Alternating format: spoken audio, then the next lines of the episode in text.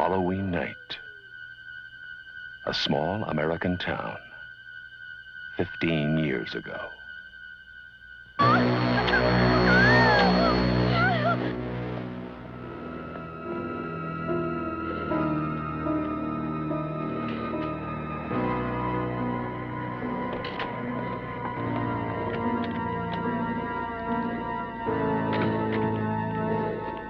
Michael? Halloween.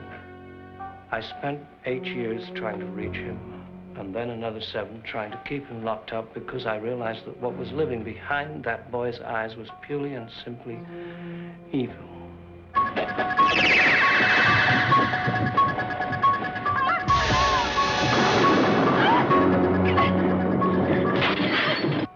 I think he'll come back. Exploring uncharted territory. Totally charted. Just talk. Sure. The only reason she babysits is to have Halloween.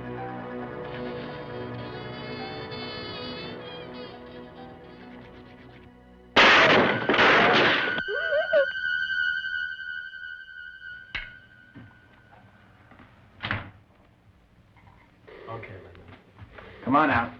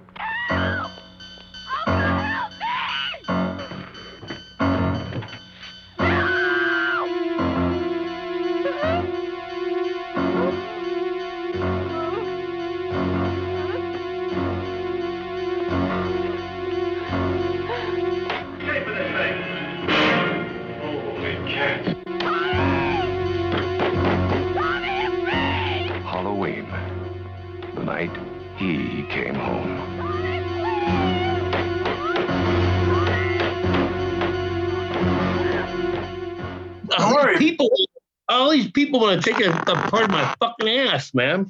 I don't want to take a part of your ass. No, not you. The computer system of the world, man. You know, the internet. Yes. Yeah, y'all want to know what we're doing, Jimmy. Y'all want to know. They do. Man. They're fucking listening. I feel like I saw you like last weekend. It sure seemed like it to me. Yeah, right? It seems like it was a lifetime ago, man. Isn't it crazy? How's the last couple of days been treating you since you left New Jersey HorrorCon? Fucking good times, man. Hilarious. Yeah, it's always a good time with you, me, and Nikki, right? Yeah. Yeah, it's like I got sick. I got sick as a dog yesterday, man. I mean, really? Sick as a... Oh, yeah, just sick. And probably the day before that, too.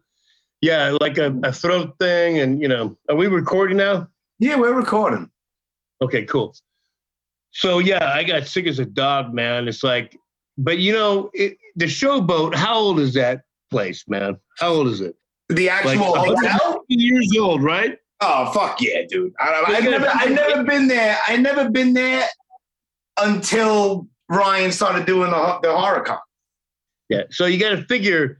That place, they haven't changed their air conditioning filters in about 90 years, right? Probably not. Because it doesn't. It's not a casino anymore. It's just like this place, and then they have hotel rooms, and they go, "No, don't worry about it. You'll be fine. Don't worry about the air. Don't worry about it. Don't worry about it."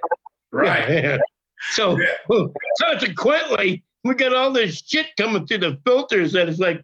Killing us, you know? Yeah. God only knows what happens in all the rooms, how they disinfect. We don't know these things. We don't know nothing. Why do they care? They don't give a shit. There's no bed bugs. That's all I care about. There's no bed bugs. Exactly. This is a Showboat. It's all cool. Don't worry about it. You're in Vegas, but you're in Atlantic City. It's okay. It's the Showboat. Remember the Showboat. It's a Showboat, man. It's a great place. Don't worry about it. Yeah, no casino. Now it's an arcade downstairs. You're right. Like, why? Why is there like fucking asteroids in the fucking casino? Exactly. Exactly. Yeah. Well, now if anybody who doesn't know who's listening or watching, this is another episode of the Brooklyn Blast Furnace podcast, and this is my friend over here. Yeah, your friend is right. You know what's funny, man? Like, I posted something on Instagram today or wherever, and, you know, I said that you were coming on. I was recording with you tonight, and I was like, it's weird because, yes, in fact, you are and will always be the unmasked fucking Michael Myers from the original Halloween and Halloween II and Halloween Kills. Like, that's a given.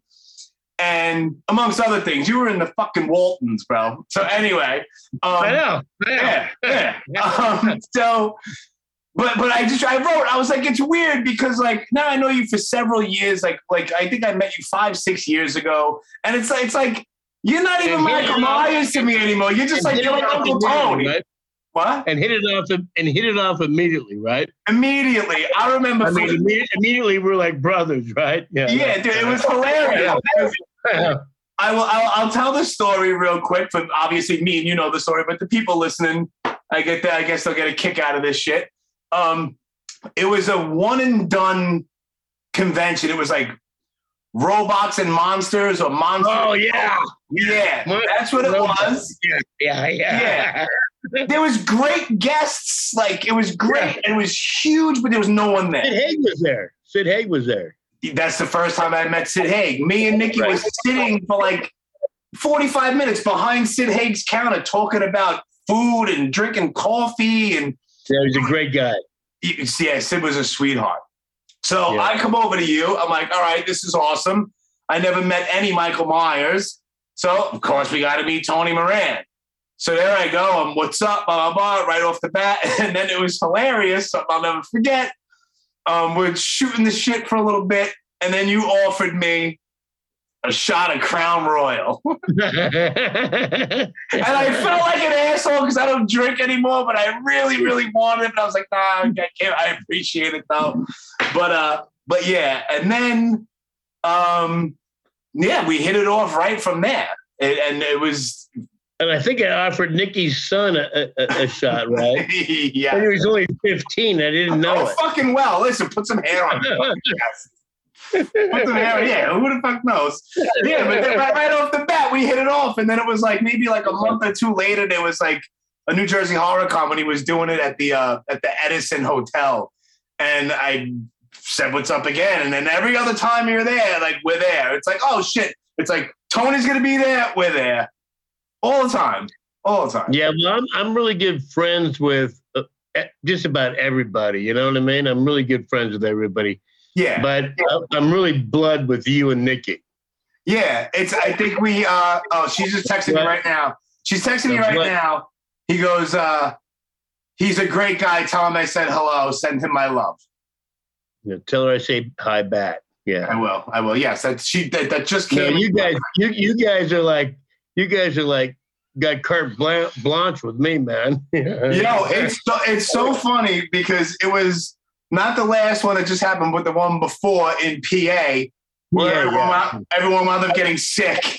Anyway, COVID. Yo, it was a COVID con. It was a COVID fucking con because Nikki has met you a million times, like me, and we've all had conversations about everything. And she was like, you know what? For some reason, she didn't have anything signed from you. I was like, how is that possible? I have like three. Yeah. And then she was like, okay, I need it. And like, you were like, you're not offering, you're not giving me any money, you're not getting shit. So, yeah, you're not getting shit. You know, I'm not taking your money. Yeah. Yeah. So when it was fucked up because we had a great time. And me and Nikki, we went there. To that last one where everyone got sick. We were only going to go for the day for some weird reason. And then later on, she was like, you know what? Fuck it. Let's just see if they have a room available and we'll stay overnight. We'll be fine. I'm like, fine. So we all go out. It's me and you and Nikki and Felissa Rose. Hi, Felissa. She rules. Fucking Ginger Lynn. Fuck Ginger Lynn. Yeah, right. Ginger Lynn. We're all hanging out. And within the next week or so, all of us had COVID. Yeah, I know. And you know what they're trying to do is they're trying to blame Ginger Lynn on the COVID. I know. Oh, Nikki blames me. You know who people are blaming? You know who people are blaming? Eric Robbins, because Eric Robbins was there with no mask, hugging on everyone. It was like Eric Robbins gave everyone COVID. No one knows shit. It's so screwed up. It's like, you know, this whole COVID thing is like psychotic. It's like everybody's psychotic about this COVID thing. You know? It's like, you know, so you're gonna tell me that. You're going to say, oh, you pinpointed it to Ginger Lynn, huh? Wow, you must feel like an incredible Einstein fucking doctor. Yeah, 100%. Thank you for telling me this information. Now I can rest easy because you figured it out. Yeah, it's like, and this. I'm not going to name his name. I'm not gonna, Jimmy, I'm not going to name his name. Right. But he's saying, look at, man, I figured it out. Did you? Here's how it worked, man. This is what happened, and this would happen, and this would happen. Ginger Lynn here, and Ginger Lynn there, and everybody does the Ginger Lynn. I'm like, no, I think you just go fuck yourself. How about that? Right, 100%. What are you like? What are you like a Fauci motherfucker or something? Right. Yeah, and what's hilarious is that Ginger Lynn is running around grabbing everyone's asses. Right. Nikki didn't get it. This one didn't get it. So who the fuck knows, man? It's just, you know, people are stupid. You know, people are dumb. They everyone thinks they know everything, but people don't know shit, Tony. Yeah, you know what, man? You're the only podcast I've done in probably 2 years, bro. Dude, you told me, you know, it was it the one where we were probably giving it? I think it was. Yeah, I think it was the one where we were all getting sick. I had asked you if you want to do it, and you said we were at that Italian restaurant, like next to the right. Hotel. Yeah, and you had said that a lot of people ask you, but you just usually don't do it. But you'll do mine, and I appreciate that, man. Like for real. Well, I trust you. We've had these. Yeah, and there's no reason. Hammered, bro. What happened? I've been getting hammered, bro. I'm sure you have, but you know what? I know that, like, the shit that you've been doing, you know, especially this whole new thing that you introduced at this last con, your NFT and all that stuff, and all the other stuff that I don't know if you want to talk about what you were speaking to me about, like in the aisle hallway of the Showboat, like personal, you know, other things and all the good stuff that's going your way, man. And I got to say, man, I'm fucking happy for you, bro. I'm genuinely happy for you, man. You're a good fucking dude. And I don't say that genuinely about a lot of people. I don't like... Yeah, I know you don't. Yeah. And I appreciate you.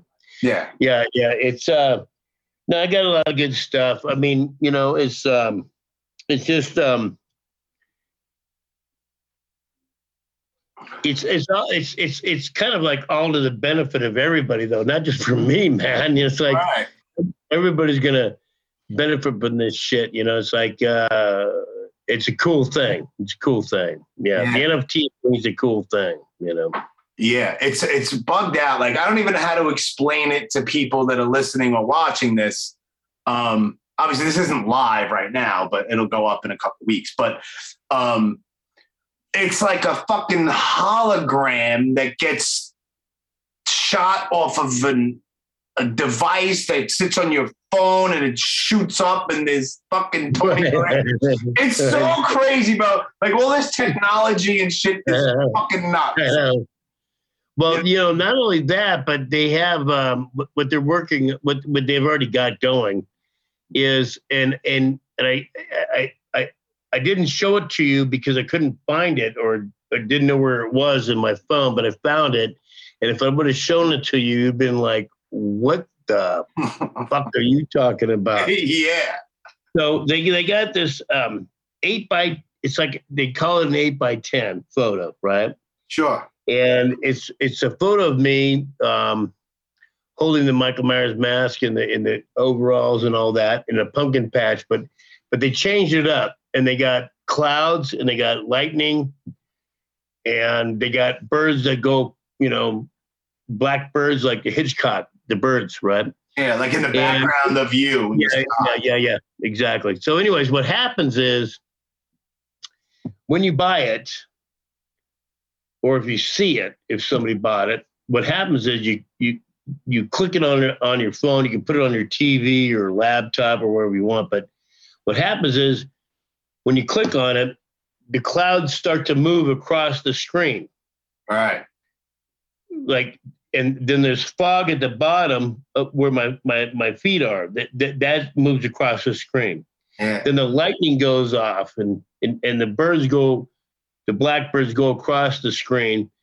And then all of a sudden my signature starts to appear, Tony, you know, like I'm signing real time, Tony Moran, Michael Myers, H1, 2, and Kills, you know? Yeah. And it's is shit, bro. Bro, it's fucking awesome. I mean, what's happening with this, and what's happening with this stuff is blows me away, man. It blows me away. Yeah. You know? And it's great because I've never seen that, because I go to conventions all the time and I've never seen anybody with that. Anybody. No. You know me, man. I'm always like fucking forward thinking, right? Yeah. So this is like these NFTs, you know, with people, how can they understand it in a simplistic way? Is they're like baseball trading cards. Yeah. So they buy something from, you know, this NFT about me, and maybe it's $100 or $50 or whatever it is, right?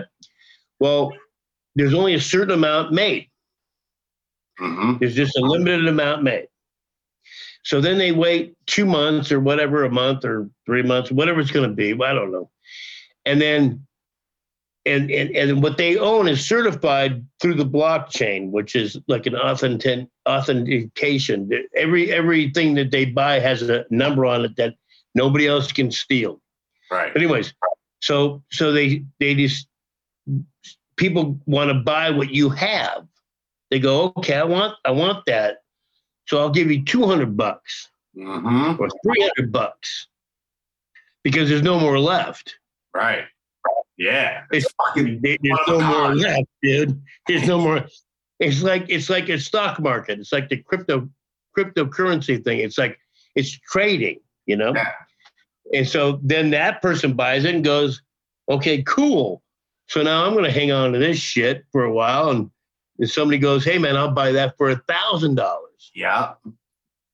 And then so fucking nuts. Well, see, everybody wins, right? Yeah, 100%. People make money. There's a great thing, Jimmy, about owning my signature on a physical piece of paper, 8x10. Right. Right? Sure. But then if you could own something from me where you own it for a while and you go, okay, and you still have the 8x10, you know, that you put on your wall, mm-hmm. but you also have this NFT that you go, well, fuck yeah, I'll sell it for $300. I only bought it for $75. Book it. Right. Yeah, I'll sell it. Because I'm going to keep having NFTs happening all the time. Right. So they go, yeah, I'll buy the next one. Yeah.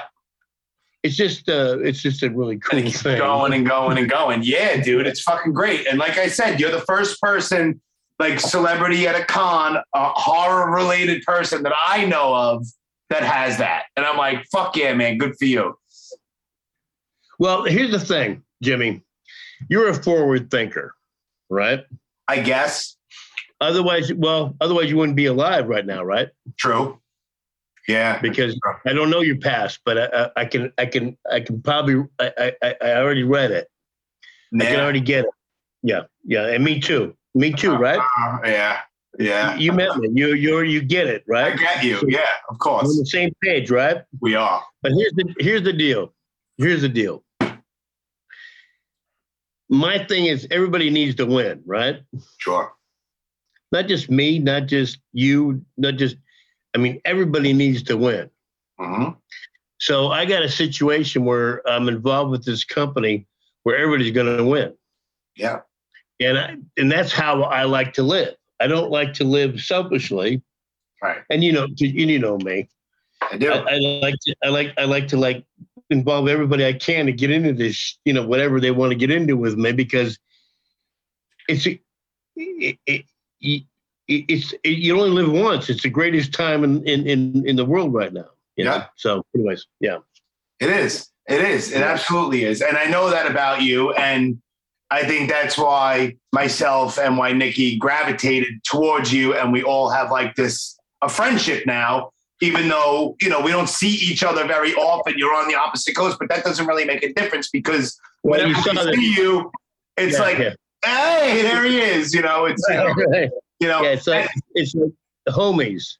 Yeah. And you know what? I'm going to tell this story. And obviously, you know it because you were there, you're involved in it. But a lot of people don't know. Some people might know it. I don't know if I've ever mentioned it on the podcast. Maybe, maybe not. I don't know. But on a previous episode, maybe. But it was the first convention, the first New Jersey HorrorCon at the Showboat. And I was working a different job. So I got out of work late and we wound up getting to the Showboat late on a Friday night, probably about 1:30, 2 o'clock in the morning.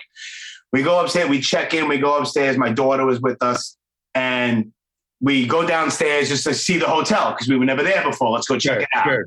Right. Uh-huh.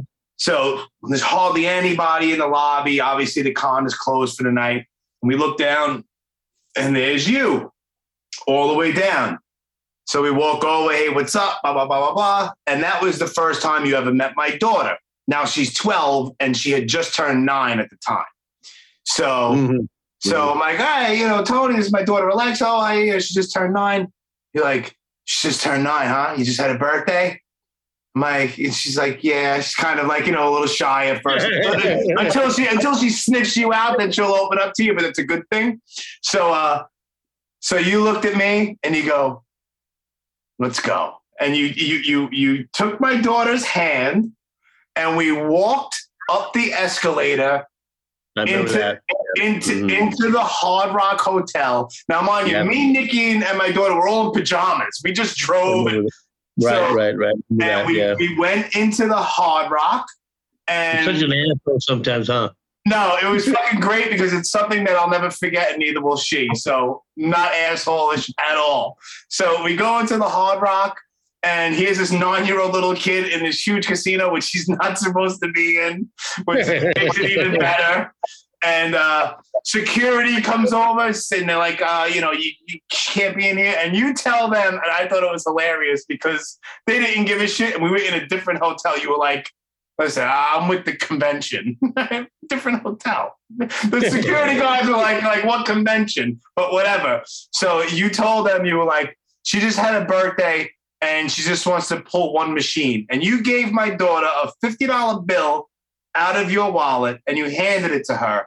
And you told her, you were like, sweetheart, go over and put the money in and pull the prettiest machine that you like, meaning all the slots.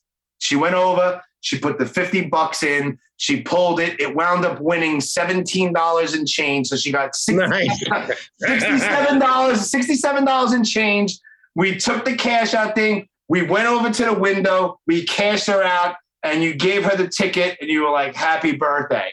And you gave my daughter. So I told my daughter, I'm like, if you really think about it, I was like, think about it. For your 9th birthday, you went gambling with Michael Myers. Not too many 9-year-old kids can tell that fucking story. Right. Michael Myers took you gambling for your 9th birthday. I forgot about that. Yeah, I forgot about that. I still have the cash out now. Yeah, I'm kind of wild and you like that shit. You know me, Jimmy, man. Right. You know?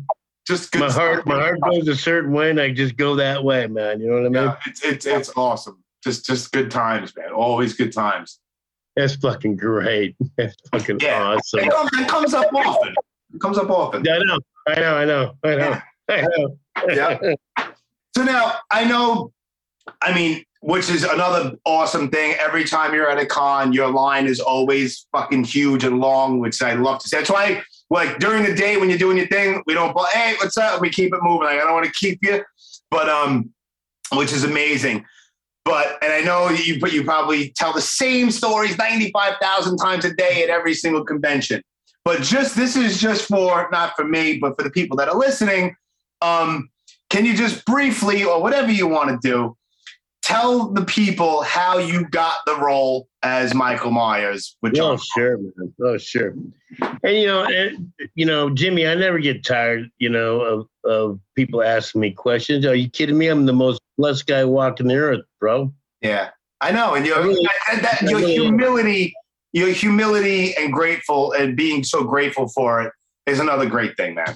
All good things, this guy, Tony Moran. All good fucking things. Well, here's what happened. I was in an acting workshop, and I was 21 years old. And in Hollywood, you can't get an acting part unless you have a SAG card. You can't get a SAG card unless you get an acting part. So it's a catch-22. Unless a production company goes, okay, we'll do a Taft. It's called Taft-Hartley. And they have to pay a fine, because, if they want you that bad. But Halloween was an independent movie, so I didn't have to worry about that. So my agent calls me up and she says, look, I've been in this acting workshop for like a year and a half, doing Shakespeare, Romeo and Juliet shit. You know what I mean? Yeah. And she goes, she calls me up and she goes, and she was my little sister's agent for, I don't know, 11 or 12 years. Her name was Mary Grady. So I knew her for years and years. And she calls me up and she says, hey, man, she goes, there's this low budget horror movie. It's like $350,000. Right. And it's called Halloween. And you play some psycho in it. And Jamie Lee Curtis is in it. And this director, John Carpenter, is supposed to be, some big deal. He's supposed to be, he did this movie called Assault on Precinct 13th, and he's supposed to be pretty good. I'm like, no. Really? And she said, well, yeah. Did I tell you this story? I told you the story, didn't I? No. Oh, I never told you this story? No, sir. We don't talk. Whenever we hang out, we don't talk about Halloween when we bullshit. We talk about this person's an asshole and so is that one. We don't talk movie shit. Oh, my God, Jimmy. I thought you were setting me up because you already knew the story. You didn't know the story? No. You never told me this. Oh, you're going to be... Well, this is typical Tony Moran shit. You're going to be like, of course he did this shit. Oh, my God, Jimmy, this is great. Yeah. You never heard this. See that now? Oh, my God. Okay, so listen to this. So she goes, so she tells me, and I tell her, no. She goes, well, because let me preface this to you. Back in 1978, the only way you can see nudity is horror or porno. Right. That's it. So if a producer or director knew that you did a horror movie, they were like, oh, sold out, did you? You sold out. Yeah. You sold out. And so then you never get any respect from directors and producers after that, right? Right. So I said, no, thank you, Mary, but fuck you. No, I'm not that. So she goes, no, listen, man. She goes, you know what Jamie Lee Curtis is? I'm like, no, I don't. Nobody did. Right. Exactly, Jimmy. She goes, this is Tony Curtis's, Jen Lee's daughter. I'm like, well, I'm Erin Moran's brother, so I don't know. Fuck you, I don't care. Fuck you. Right. And she goes, okay, now look at. Donald Pleasence is in this movie. And I'm like, excuse me? Mm. Yeah. Because I was a big Donald Pleasence fan. How could you not be? This guy's a fucking, classic British actor, right? Sure. I'm like, I said to her, I go, you know what, Mary, fuck you. There's no way Donald Pleasence is in this movie. And why would you even say this to me? Because you know me, Jimmy. Yeah. You know me, Jimmy. I'm like, when somebody tries to pull this shit with me, I'm like, No, I'm a bulldozer. Come right back at you and go, fuck you. Yeah. Do this shit with me. You know, right? Right? Yeah. So it's, he says, she goes, you'll always know that Tony feels, right? So she goes, no, Tony, I swear to God, he's in the fucking movie. I'm like, what the fuck? Okay, look it. Just stop, Mary. Just stop. She goes, Tony, I swear to God, he signed a contract. He's in the fucking movie. I'm like, holy shit. Mm-hmm. Here's a side story, Jimmy. I'm listening. I'm all ears. You know why he was in the movie? You don't.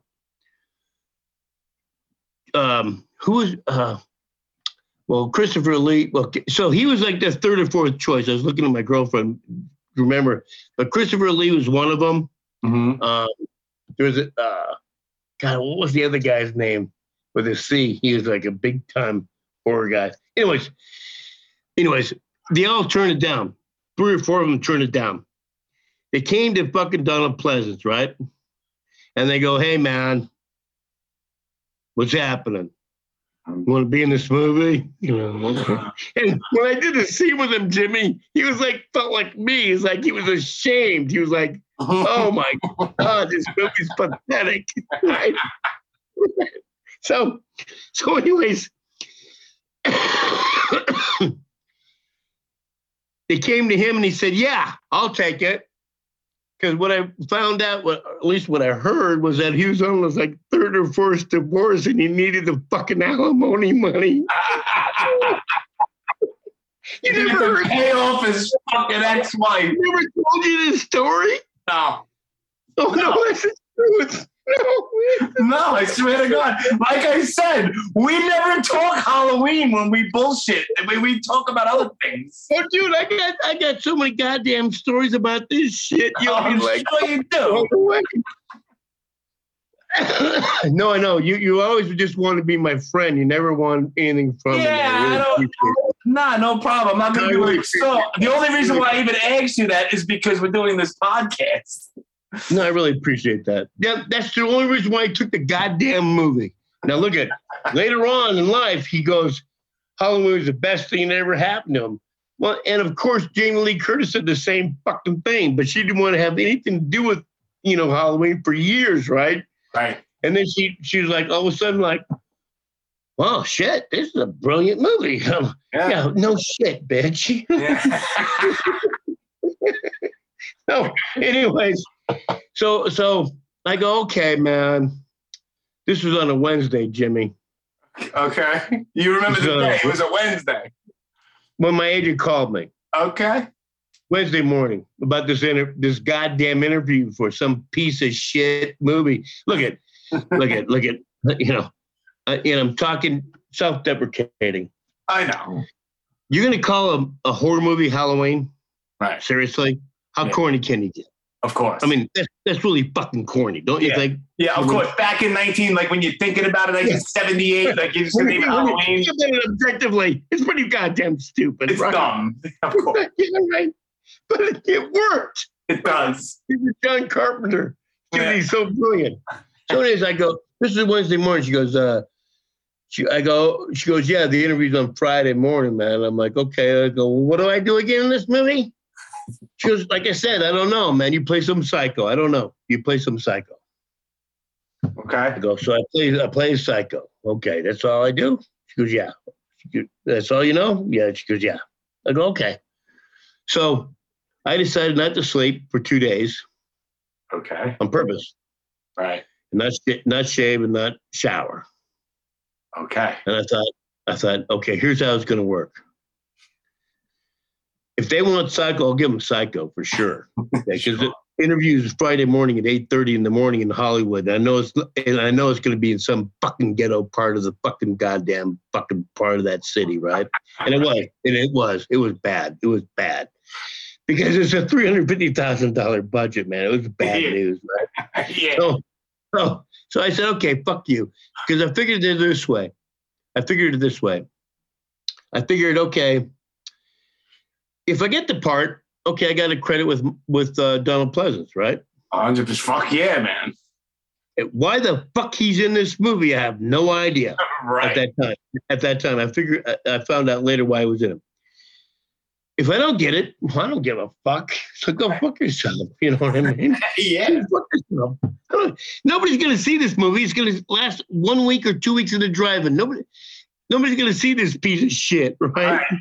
Right. It's called Halloween. That's stupid. Yeah, I get it, because it sounds fucking utterly ridiculous. Well, think about when you're 21 years old and you're an actor, and then somebody comes in and goes, your agent comes in and goes, "Hey, I got this movie. It's a horror movie. It's independent." "Yeah, it's independent. Yeah, you're only gonna pick. You're gonna get paid dirt. You're gonna get paid dirt. You know, dirt. But it is called Halloween." For some reason, this fucker, Donald Pleasence is in it. Legendary fucking actor is in it. What the fuck? Yeah. So it's like, fuck you. What the fuck? But I was sleeping on the couch. I was broke as shit, man. Yeah. I went on the interview. And of course it was, in Hollywood off of an alley. It was upstairs, and it was just ghetto. It was ghetto. I knew it was going to be ghetto, like porno shit, right? You know?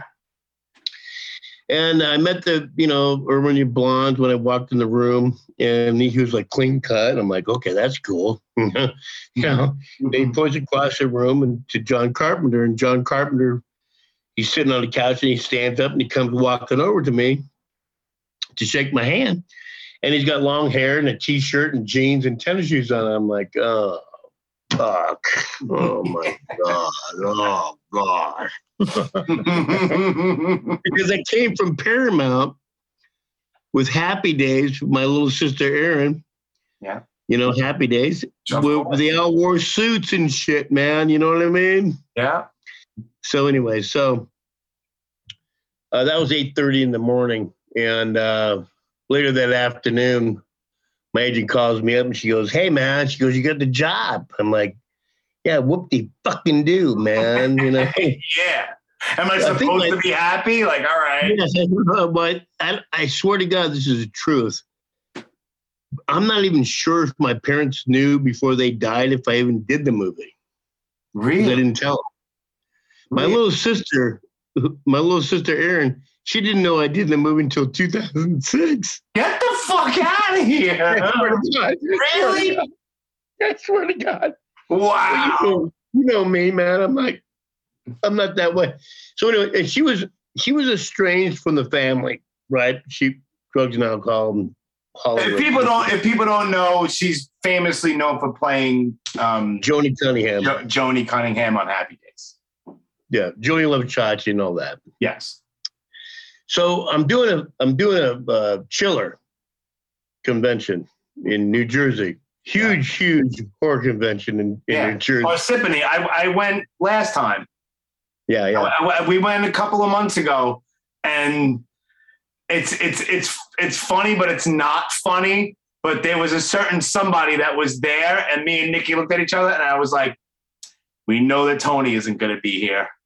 Yeah, for sure. Uh-huh. Yeah, we know who that person is, don't we? Yeah. So anyway, it was one of the first conventions I ever did in 2006. And I'm sitting at my table, and I got a line, and I don't understand how this is happening, because I didn't really understand about horror and horror fans and me and all. I just really didn't understand it at the time, Right.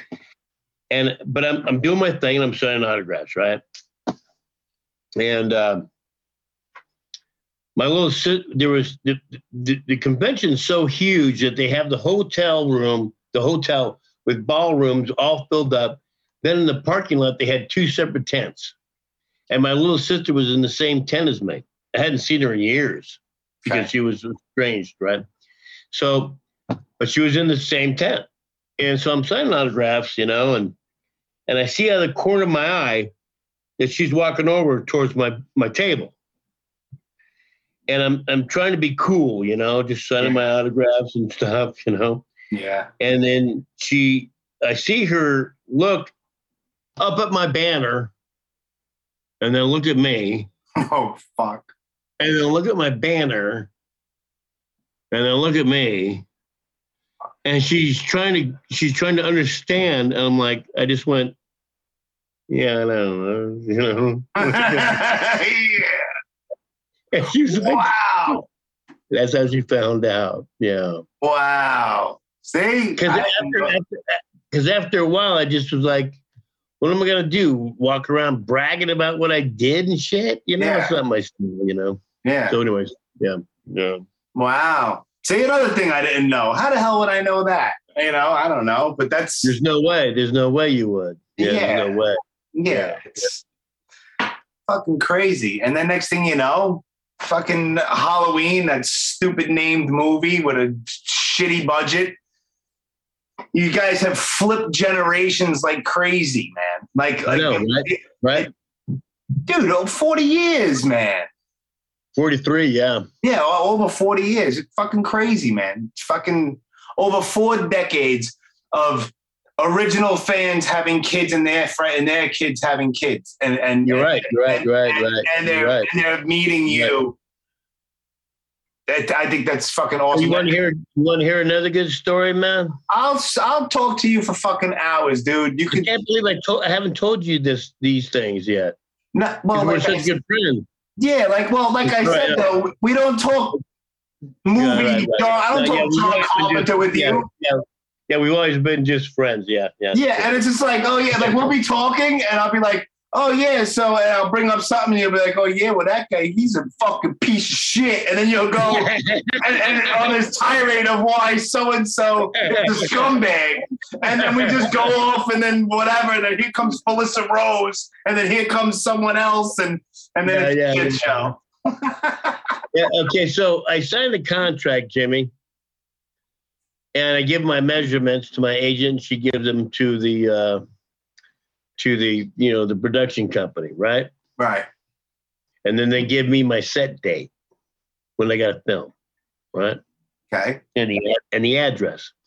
Now, independent movies are all done on location. There's no studios involved because it's independent, right?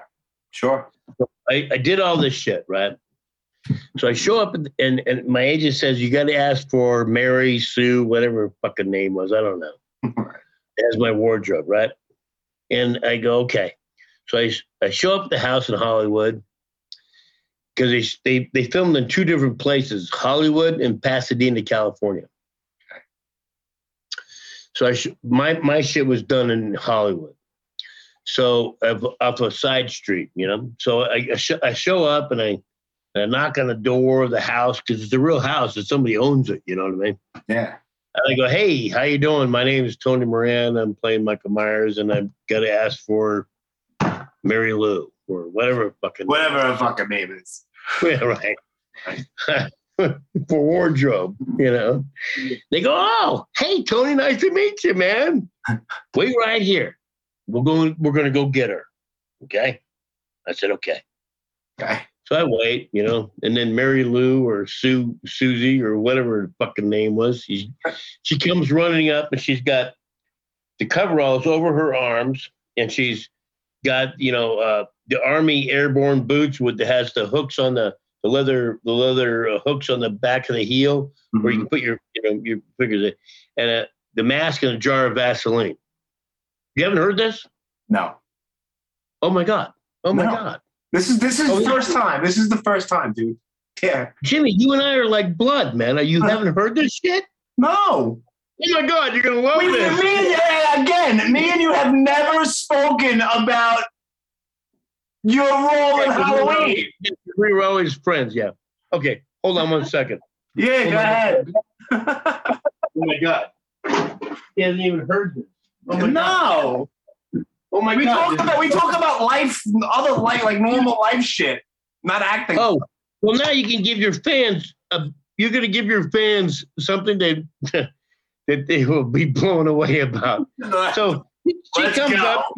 She comes up. She goes, "Hey, Tony, how you doing? How's it going, man? We're so excited, man. We're so excited. You can play Michael Myers. We're so excited to hear your stuff." And I'm like, okay. ripped her hand. Then I go, what's the mask for? Oh, fuck. No, Jimmy. My agent, all she said, she goes, I don't know. You play some psycho. You play a psycho. That's it. Well, she said. And I point at the mask and I go, what's that for? Well, she goes, this is your mask. I'm like, I'm sorry? Excuse me. And remember, back then in 78, it was all makeup. There wasn't hardly any masks around, you know? It really wasn't. No. It's like, you know, so I'm like feeling like it's a porno all over again, right? You know, I'm like, fuck me. So I'm like, I go, so you tell me I have to wear this? She goes, yeah. I go, okay, wait a minute. You tell me I have to wear a mask in this fucking movie? Now I'm getting heated. You know what I mean? I'm getting heated. Yeah. Because I'm an actor. Right. I'm not a puppet. Right. Goes, yeah, you got to wear this. I go, you got to be fucking kidding me. Nobody told me I have to wear a mask in this movie. She goes, no. Don't worry about it. No, settle down. It's okay. At the end, Jamie Lee is going to pull the mask off and you get to see your face. Oh, wow. Oh, my God. Well, that makes everything fucking better. Go fuck yourself. Everything's poop. Everything's okay. Everything's fucking roses now. Fuck out of here. Right. But I already signed the contract and I was broke, man. I need the money. Yeah. Listen, you have to do what you got to do. Fuck. So I said to her, I go, okay, fuck.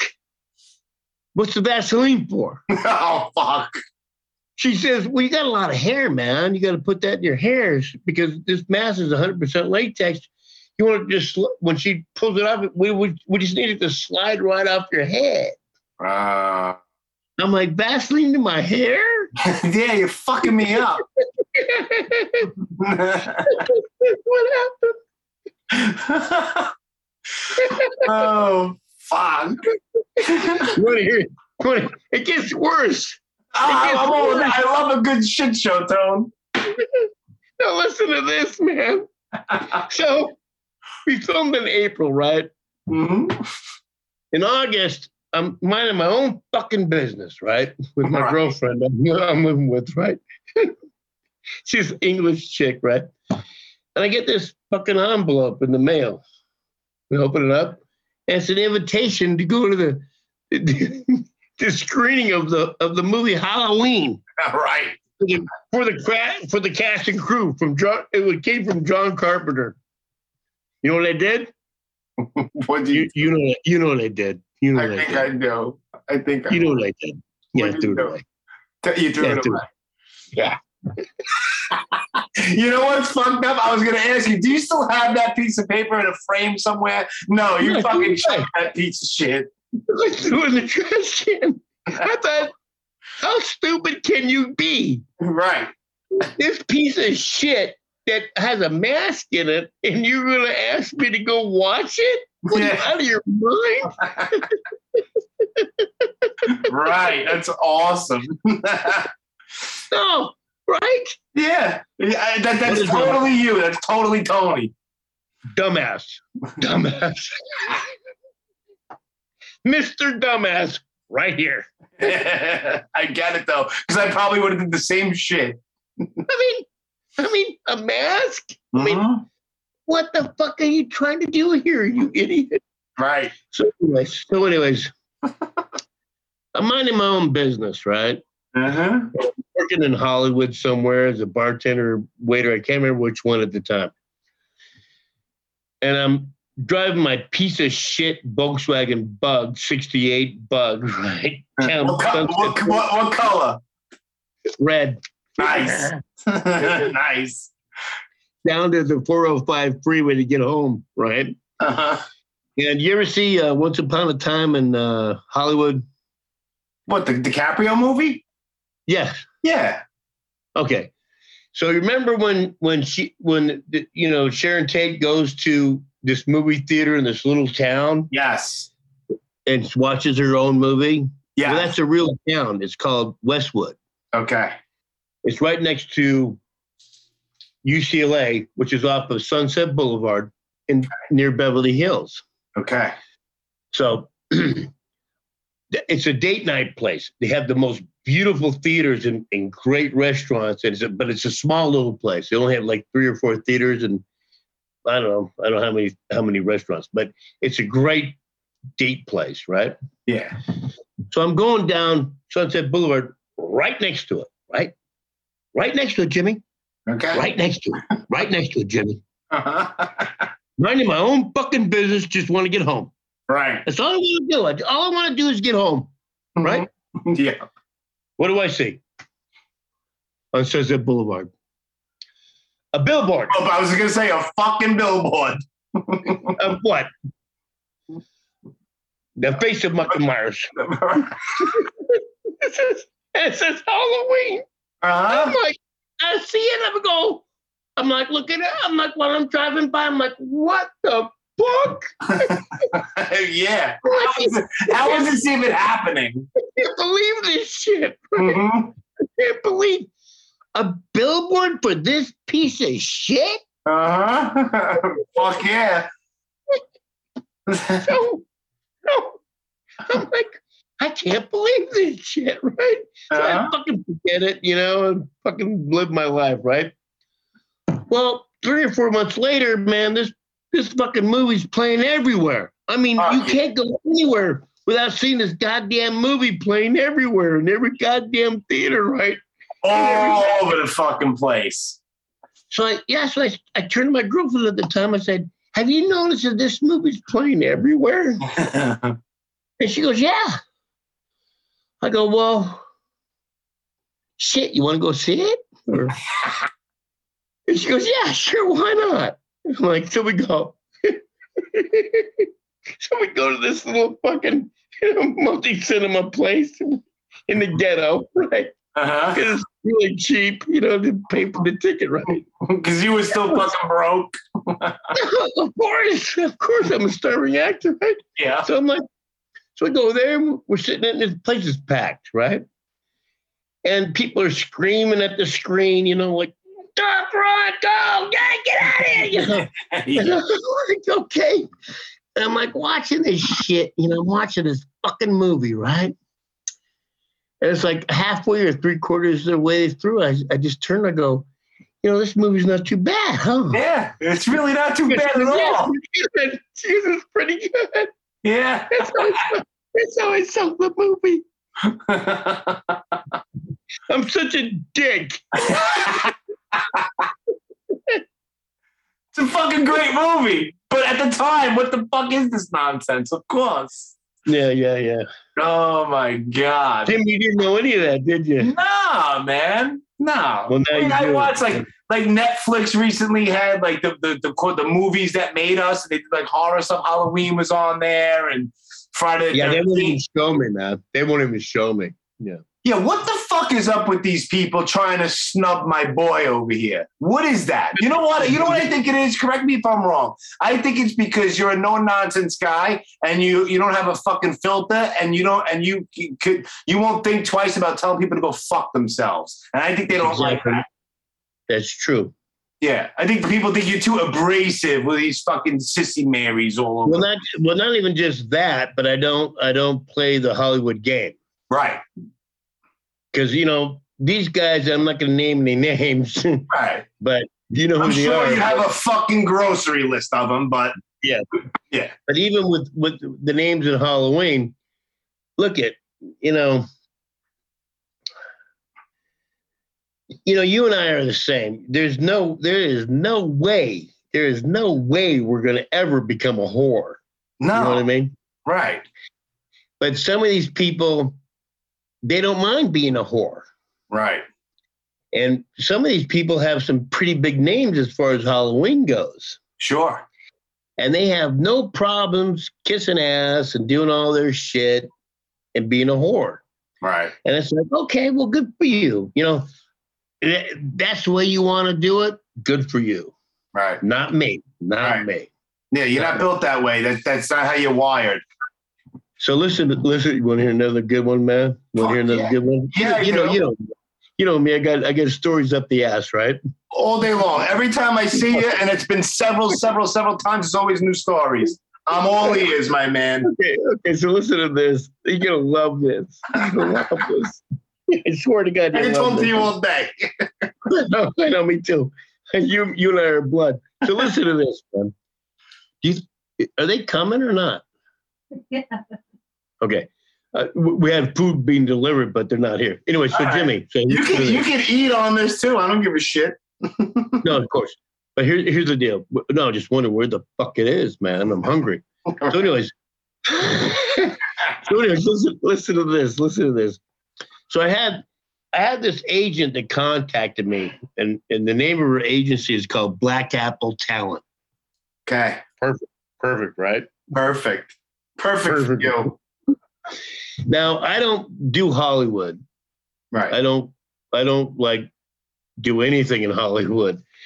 But this lady that owns this agency wants to be my agent really bad. Okay. You really want to be my agent? And I'm like, okay, you can be my agent. Yeah, right. But I told her, I said, look, here's how it's going to work, though, if you really want to be my agent. Here's how it works.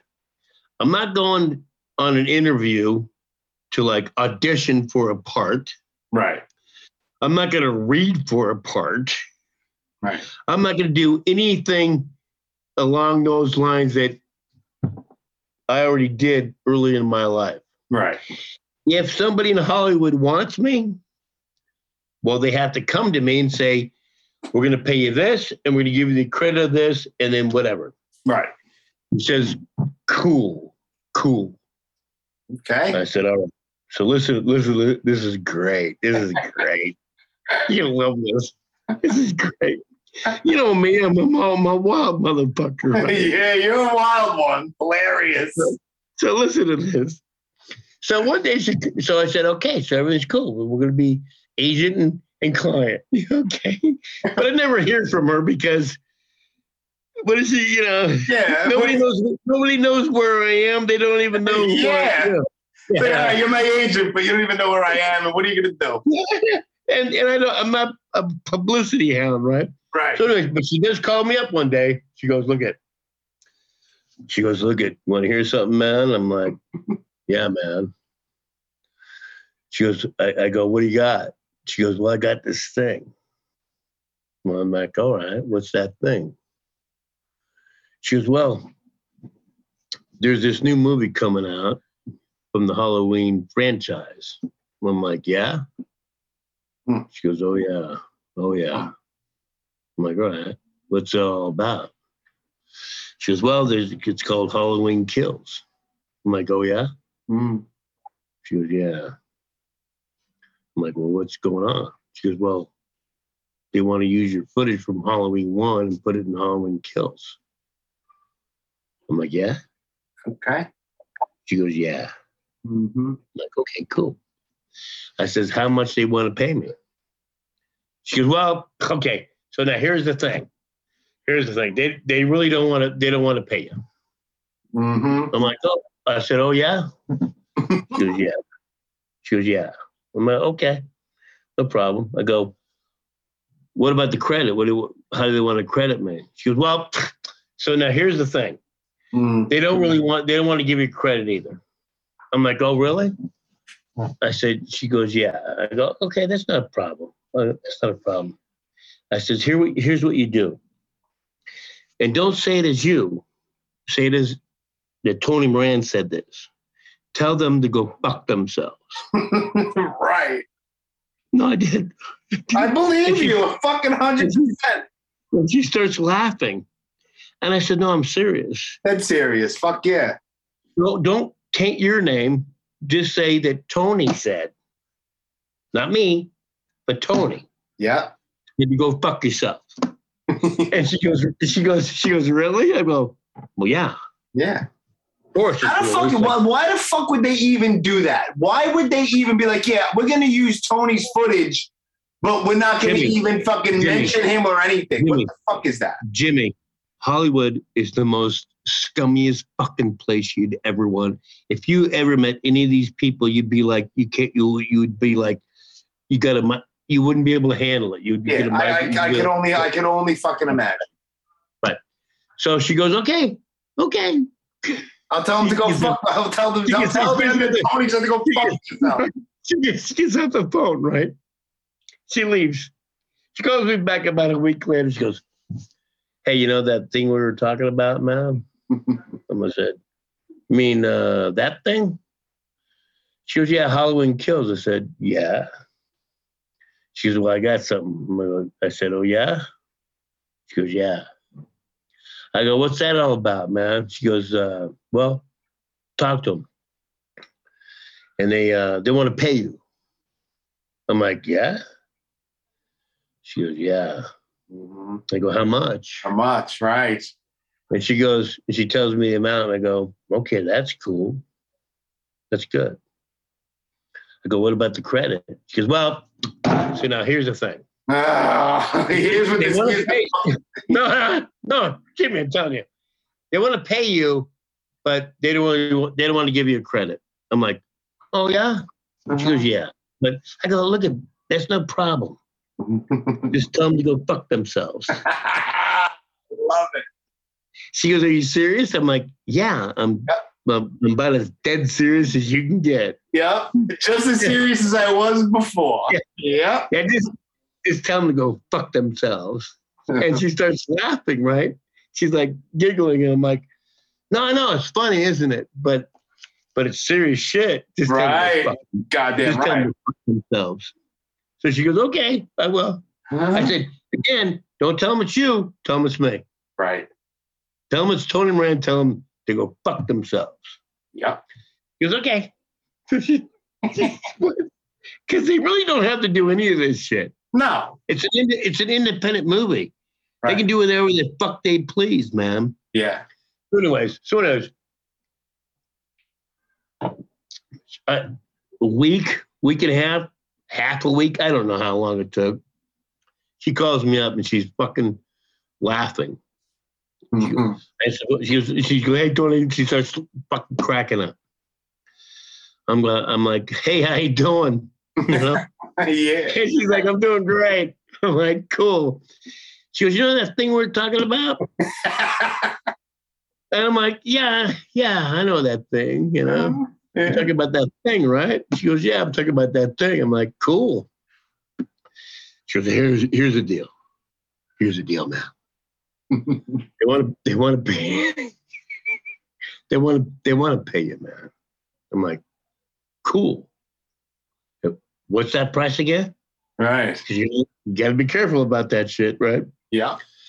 She does. And I'm okay. That's cool.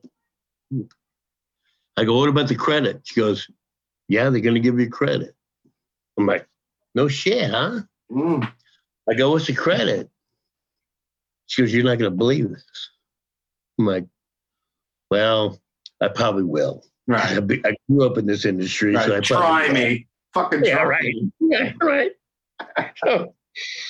So she goes, and she's fucking laughing like a motherfucker, right?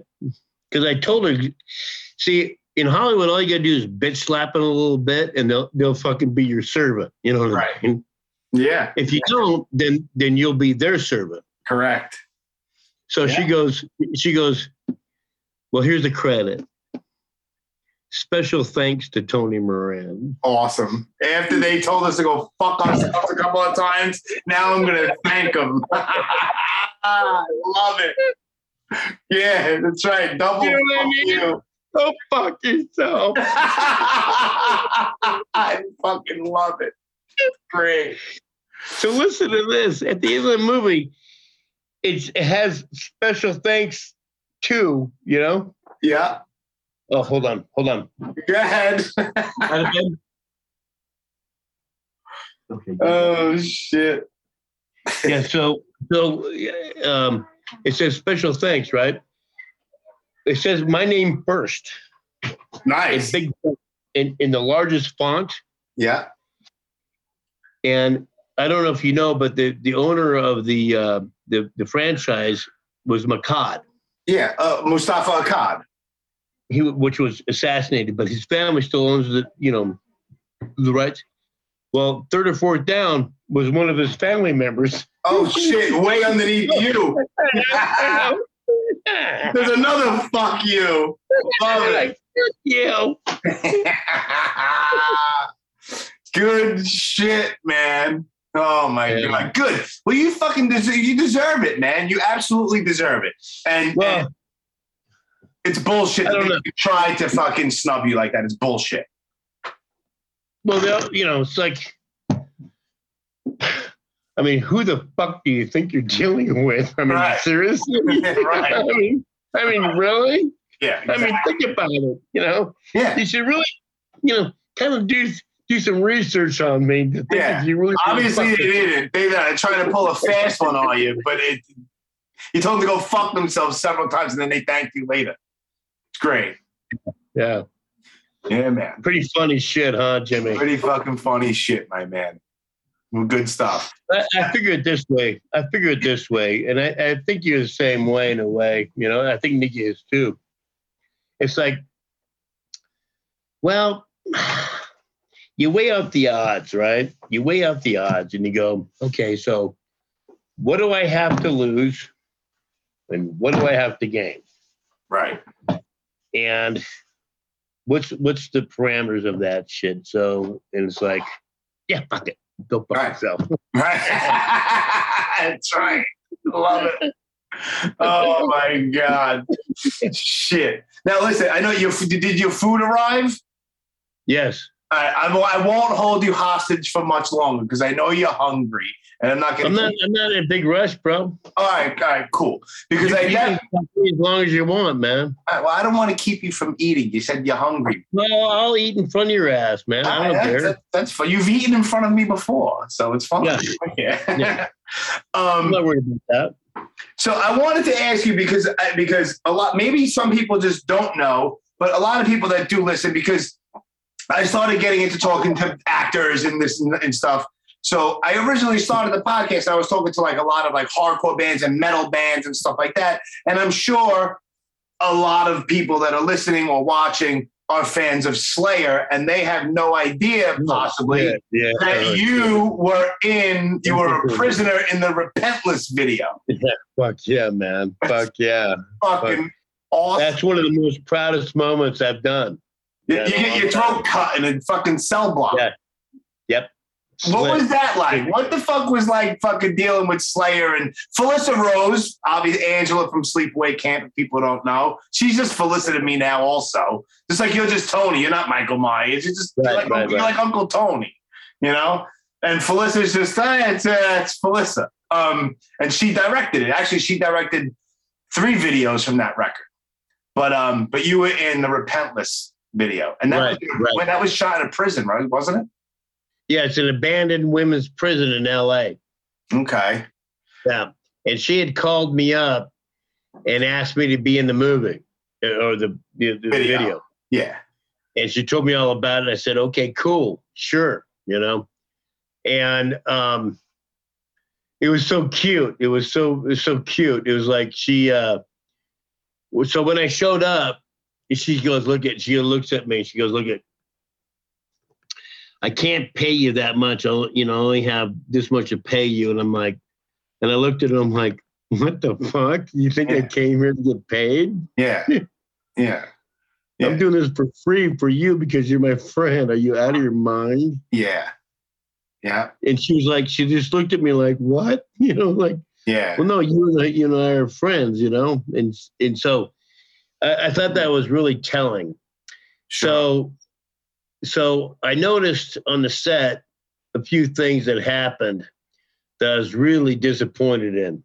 And involving the band? No, they were cool.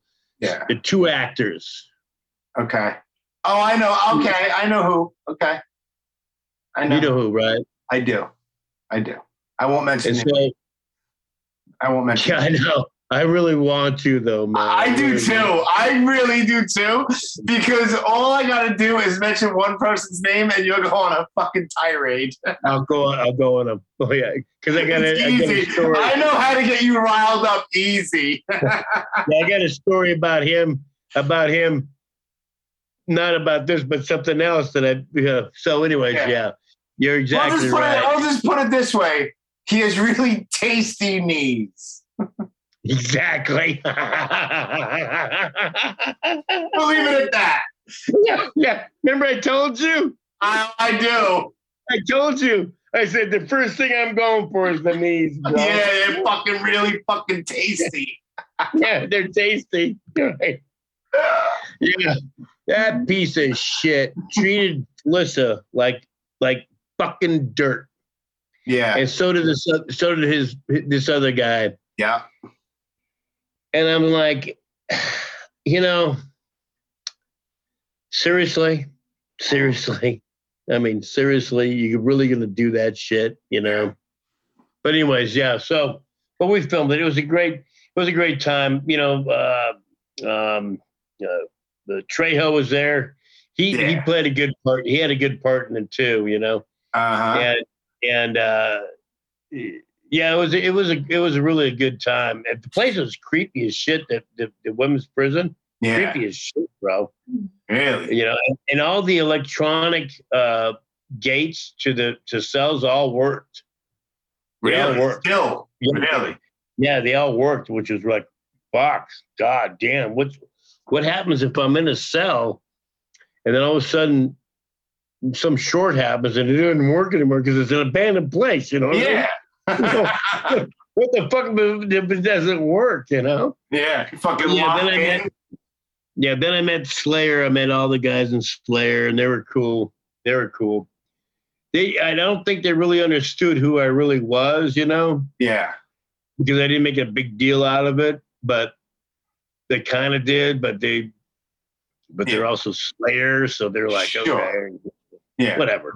Yeah. But they were cool. They were very cool. Yeah. Nice. What was it, a couple days to shoot?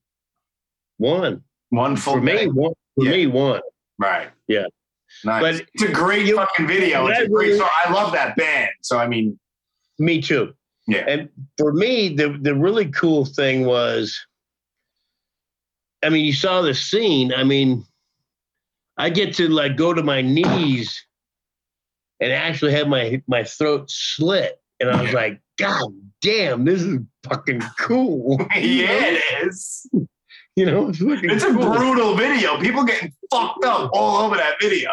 Yeah, man. Yeah. It's beautiful. It's a beautiful video. Yeah, dude. So, awesome. So I've always got a, the guy we're talking about, there was a woman that was in a wheelchair. I don't think you saw this. At New Jersey HorrorCon,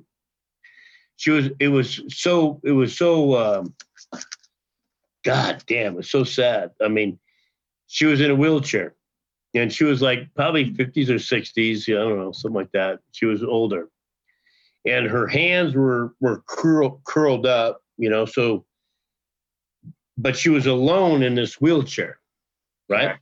Yeah. And the guy that we're talking about, you know how I feel about him. Yes. Yeah, he's a piece of shit. Right. He's a piece of shit. And so is the other one. That wasn't at this last convention, but I know who you're talking. I know exactly who you're talking about. Yeah, I know. Pieces of shit. Right. Because of how they treated. Well, the one guy, the main guy. Yeah. Like Felissa told me over the weekend. She goes, yeah. She goes, Tony, when we were filming that, when he showed up, he actually looked at me, Tony, goes, where's my coffee? I'm like, what? What a jerk-off thing to say. What the fuck? And they do conventions together, and all of a sudden she's somebody different because, anyways. Yeah. But dude, this is Hollywood shit, man. That's the way I don't like. For my own safety and everybody else's safety, I just don't get into Hollywood. I just don't get into it, man. No. I just gotta stay away. I gotta stay away. I witnessed you almost clear out a room a couple of years back at the fucking Showboat. Right. I just got to be careful. You know what I mean? I know you do. But I think, you know, me and Nikki, we were talking like on Sunday night, this last Sunday night before we left the convention, you know, we were all hanging out right before we all left, late Sunday night. And you were sitting over at the bar and you were just having a, and me and Nikki looked over at me. She's like, look at Tony. It's like he's all grown up and behaving himself. And you were. We were like proud of Uncle Tony for behaving himself. Oh, that was then. Yeah. It's like pulling teeth, man. It's fucking great. So, what was I talking about? The main guy, Where's My Coffee? Right. That's right. Slayer.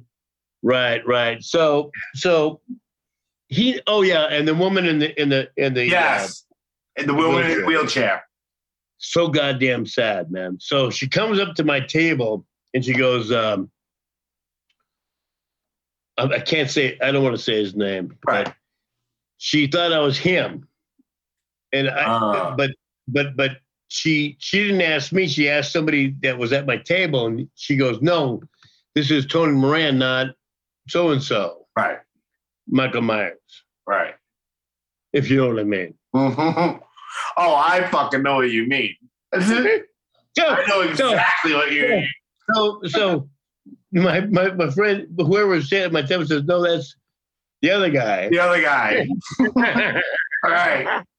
The guy over there, the other one. Right. So listen to this. This is so... So anyway, so she goes, okay.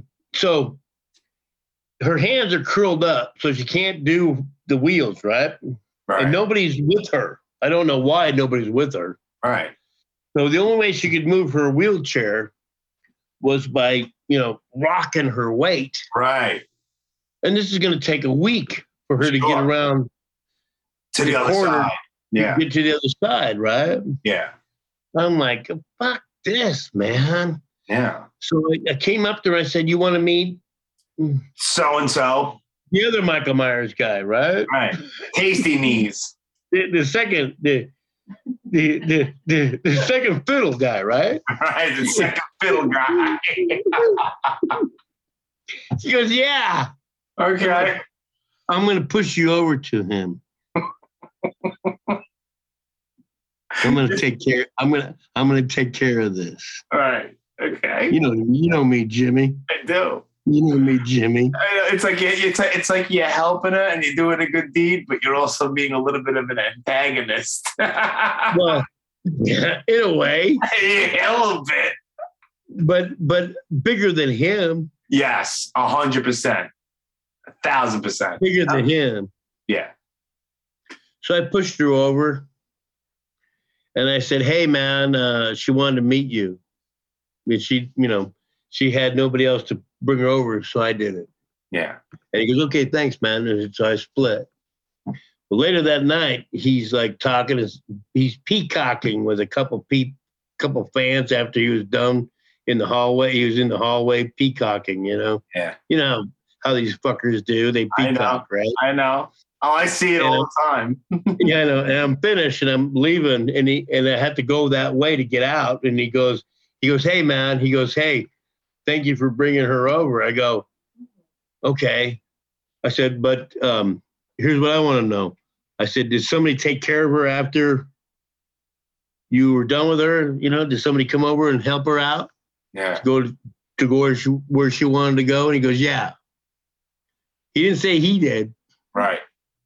Someone else did. Yeah. So of course. He's not leaving this fucking podium. Of course. Right. Yeah. But he didn't make nearly as much money as I made. No. You're fucking lying. We got there Friday night late, so I'm sure your Friday was busy. All day Saturday from start to finish fucking line. And then we go up and down all day long. We'll go out to the boardwalk. We go back up and down. We see the same fucking vendors 95 times. And every single time we pass your table, even throughout Sunday, I said every time, Tony's still killing it. Still fucking killing it. Good for him. Still fucking killing it. Yeah. Yeah, because they know I love them a lot. Yeah.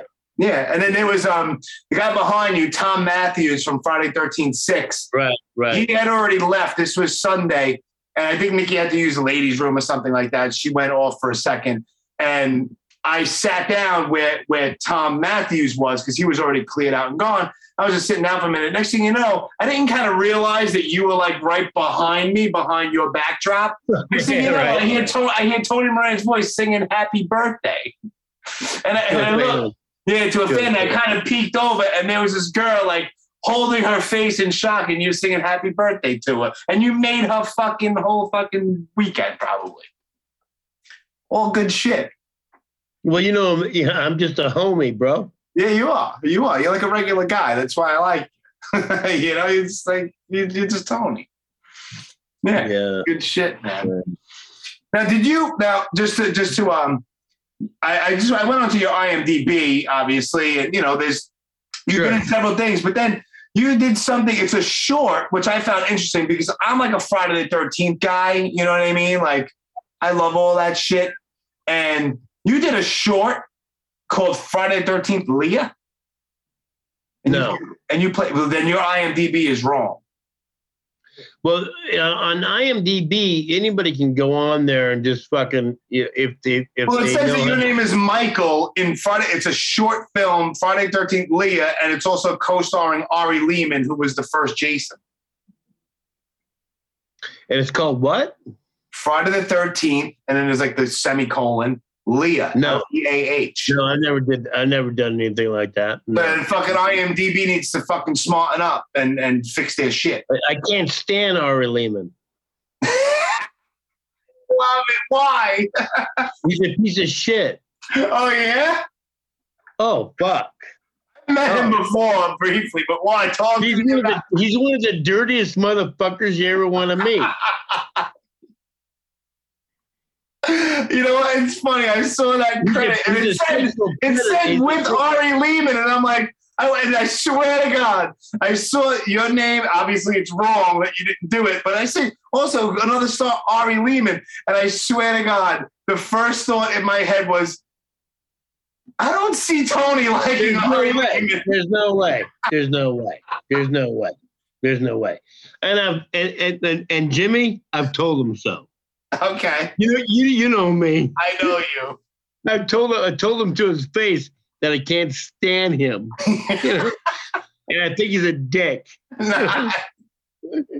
What's the matter? You don't like his keytar that he plays with his band? Oh my God, really, dude? It looks like a guitar, but it's a keyboard. And everything sounds the same. Every song he plays sounds the same. It's like, okay, now wait a minute. Which song was that again? Uh-huh. Didn't that sound like that song over there? It all sounds the same, man. Uh-huh. No, I've confronted him a couple of times because he's kind of like, well, whatever. I just, I've told him a few times that he can't cross these boundaries. I'm not going to get into what those boundaries are. Okay. But you know me, Jimmy, and I know you. You do the same thing. Yeah. You don't cross those boundaries, you know, with women or anything like that. Uh-huh. You just don't do it with me. Yeah. You just don't do it. Yeah. Oh, I know. There's kind of like a I know. And there's a story that other people that were involved in the situation has also vouched for, and I've heard this story before, and you've told me the story. But if you want, I mean, I don't care. If you could throw it out there for people to listen that Tony's a no-nonsense guy when it comes to certain shit. I don't remember what con it was. I was not there. I believe. Oh, the thing with Felissa Rose and shit? Yeah, it was like snowing or something. Yeah, Ace Frehley's. Yeah, who was it? Ace Frehley's. Was it Ace Frehley or Ace Frehley's like bodyguard? No, Ace Frehley's piece of shit that worked for him. Yeah, it's a funny story. It is. It's a crowd pleaser. It's a great story. Uh huh. Okay, so you think I should like? What do you think? What is it going to matter? Who's gonna just hold on? Somebody gonna sue me or something? You don't have to tell it. Like, you don't have to.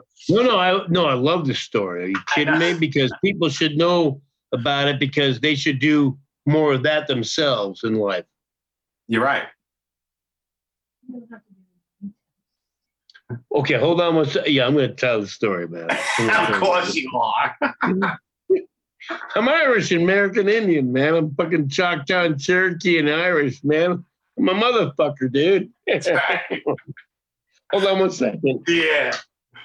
Oh my God. People should know this shit. You know? They should. I think they should. And in the sense of this, a lot of people get scared of being brave. Okay. They want to be brave. They want to take care of shit. But they think, but the main thought that comes to their head first before taking care of shit is the consequences. Correct. Well, what's going to happen to me? If I do this, this is going to happen, of course. Yeah, they don't think about the good they're going to do, or, you know, which was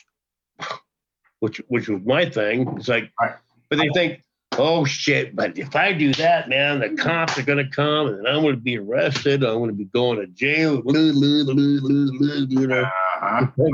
Well, I've done jail. You know, you can tell people, look at, yes, bad news, but it's not that bad. It's like, it's cool. You know? Yeah. You can get through it. You can get through it, man. Don't worry about it. Don't worry about it. It fucking sucks. Yeah. But you'll get through it. You're not going to die. You call it a rough patch. Right. Exactly. A rough patch. Exactly. And it's fucked up and all that. But you also, and you know this, Jimmy. Yeah. You learn a lot in jail. There's a lot to learn in jail. You know what I mean? Right. There's a lot of wise motherfuckers in that place. You know? Goddamn right there is. Yes, there is. And because they have to be. Yeah. They've been through so much shit, you know. Yeah. If they understand what's going on. So hold on one second, okay?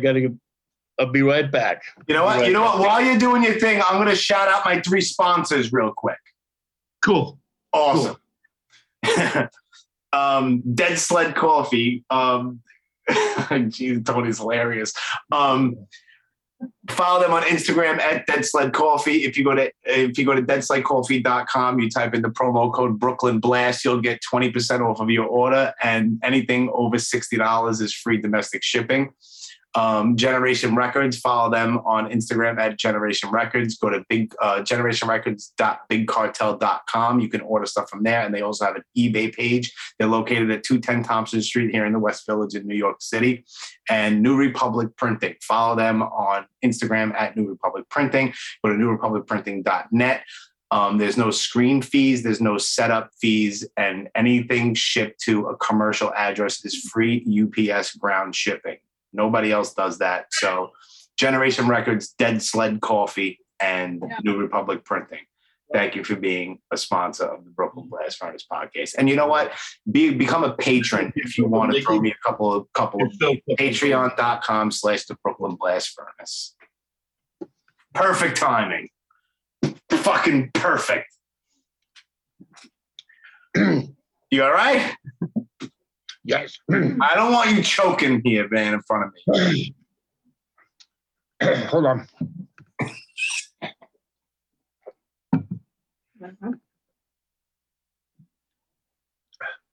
Huh? It passed.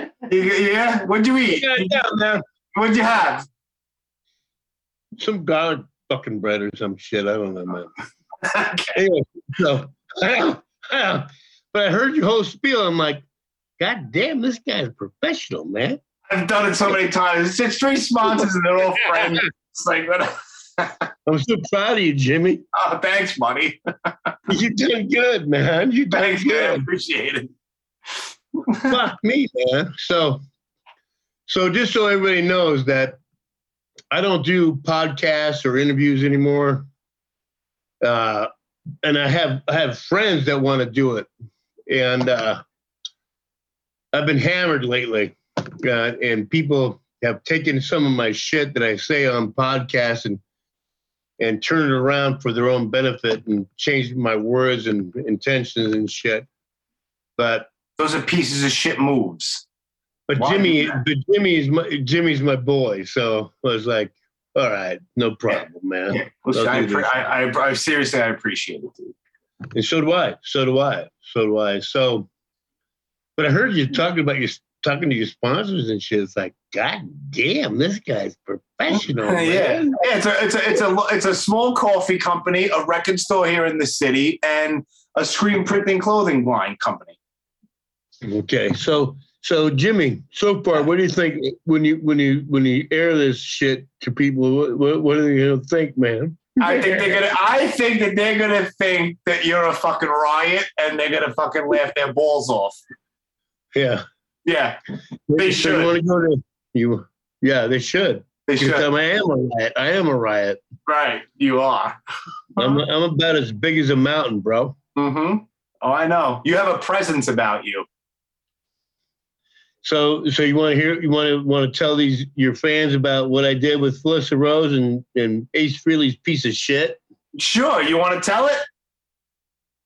I figure why not? Yeah, fuck it. Why not? Put it out there. I figure why not? Yeah, put the scumbag on blast. Fuck him. I figure, And Felissa's a great person. So what you did, I condone it. Well, the floor is yours, my man. I don't know what convention it was, though. I know there was a snowstorm involved. Days of the Dead, Chicago in 2014. Okay. And I was an old man then, like I'm an old man now. Yeah, but you might be, the number of your age might be a certain number, but it doesn't equal the person.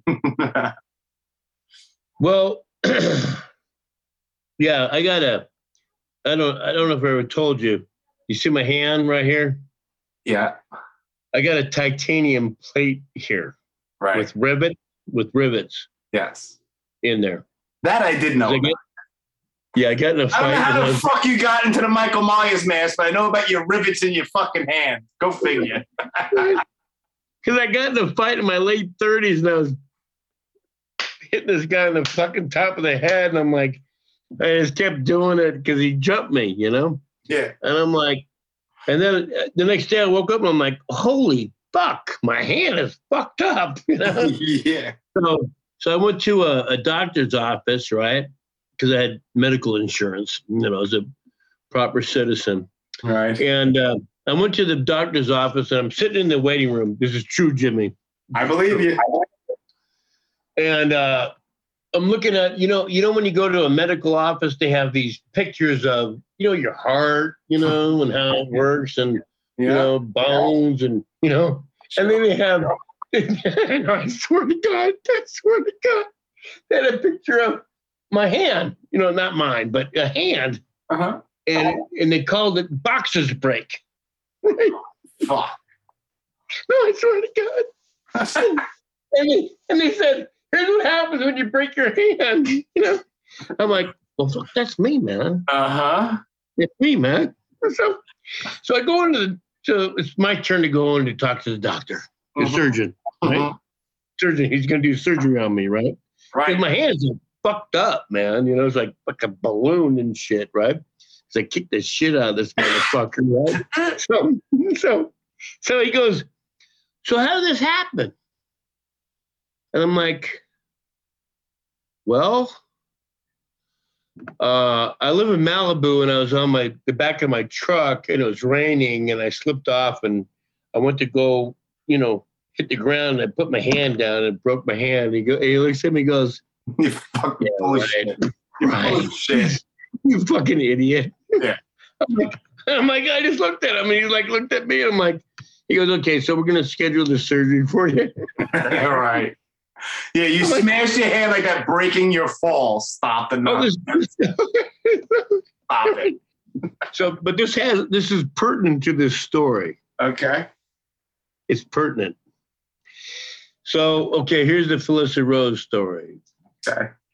So we're in Chicago. We're doing this Days of the Dead convention, and I was. They asked me to MC some after party shows, you know, after the convention, and I did. And I'm done. And they used to smoke back then. Right. So I leave, and I'm leaving the banquet room, and I'm going through the hallway, and it's a big fucking, huge fucking hotel. And I'm going through the hallway, and you know Felissa, she's always happy and always making everybody feel on top of the world. Always. Always, right? Not this night, ma'am. Wow. So I come up to her. You haven't heard this story? You told me the story, but I don't think you're going to go. I don't think I heard it this much in depth, but I've heard it. So she's looking down. She's got her hands in her face in her hands. And she's got a couple of other chicks with her, and they're like consoling her type of thing. You know, I'm like, I walk up to her and I'm like, what the hell, baby? What's going on? You know, what's happening? Yeah. Mm-hmm. And she goes, nothing. I'm like, well, no, nothing's not nothing. Nothing is something. What's going on? Sure. And she's like, no, everything's cool. I'm like, well, no, everything's not cool. Why are you crying? Because you never see Felissa like that. Never. She's always like, you know, on top of the world, right? Yeah. Every time I've ever had a conversation, hung out, interaction, always great. Will make you feel like the most important person in the world. 100%. Right. Yeah. So I said, well, no, I don't think so. What's going on? She goes, okay, look at it. This guy who works for Ace Frehley molested me. I'm like, what? Yeah. What?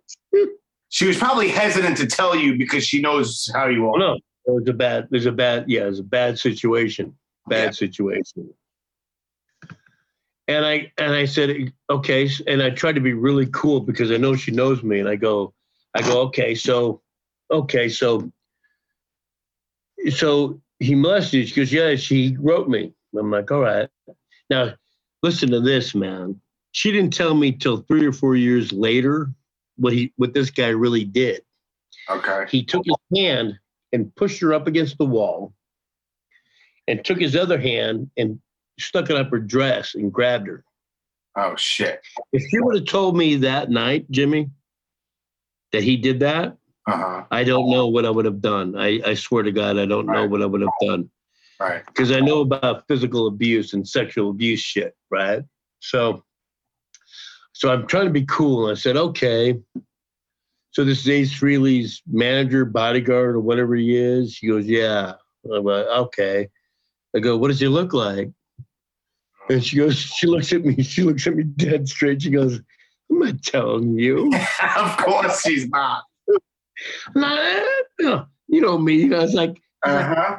No, it's okay. It's all right. Just tell me what he looks like. It's okay. Yeah, everything's going to be fine. Everything's going to be fine. Yeah. He goes, no, I'm not telling you. All right. I go, look it. It's all going to be all right. Yeah, I promise. Oh, she won't fucking budge a fucking inch, man. Right. Mm-hmm. So I said, okay, look it. I'm gonna go out and have a cigarette. I'll be right back. Well, she splits. I didn't know that at the time until I came back in after the cigarette. But I didn't even have a cigarette. Right. But she split. So I'm going out to have a cigarette, and Tony with an I, a chick, she's a professional photographer, Days of the Dead. And I see her, and I go, hey, Tony, how you doing? She goes, good. I go, hey, do you know what this Ace Frehley's manager or bodyguard looks like and shit like that? Mm-hmm. And she goes, yeah, he's right there at the elevator. I'm like, oh, cool. Perfect. Thank you, Tony. Thank you, Tony. Thank you. Thank you. She goes, yeah, you're welcome. You know, so I go over there, right? No, it's you understand this, Jimmy. 100%, I do. I'm right there at this place with you. You understand, Jimmy. I do. If anybody would understand, it's you. I do. I get it. So he's standing in front of the elevators, right, Jimmy? And he's got this suit on, you know, but no tie. Okay. And we've got this long, stringy kind of 80s hair trying to be a wannabe, you know, Scorpion guy or whatever. Yeah. Fucking, you know, yeah. Whatever. A you kiss know. Hanger on. Yeah, right. Yeah. So I come up right next to him and we're waiting for the doors to open to the elevator, right? This poor fucker. This dumb shit. So the doors open and three chicks come out. And it's just him and I that go in the elevator. Huh? Go in the elevator. And he stands in front of the, you know, the rows of floors. And you have to use your room key to make the fucking elevator work, right? Yeah. And he looks at me and he goes, what floor? And I'm like, I think to myself, well, fuck, I don't give a fuck what floor it is because we're not going anywhere. I said, well, 3. I don't know. 3. Yeah. Whatever floor I said, because we're not going anywhere. You know what I mean? Yeah. We're not going anywhere. So he puts his key in, and before he can hit the fucking floor, of course, because I know what I'm doing, I bump into him. I bump his shoulder, you know, with my shoulder. He looks at me, he goes, hey, man, you just bumped into me. I'm like, no, you bumped into me, man.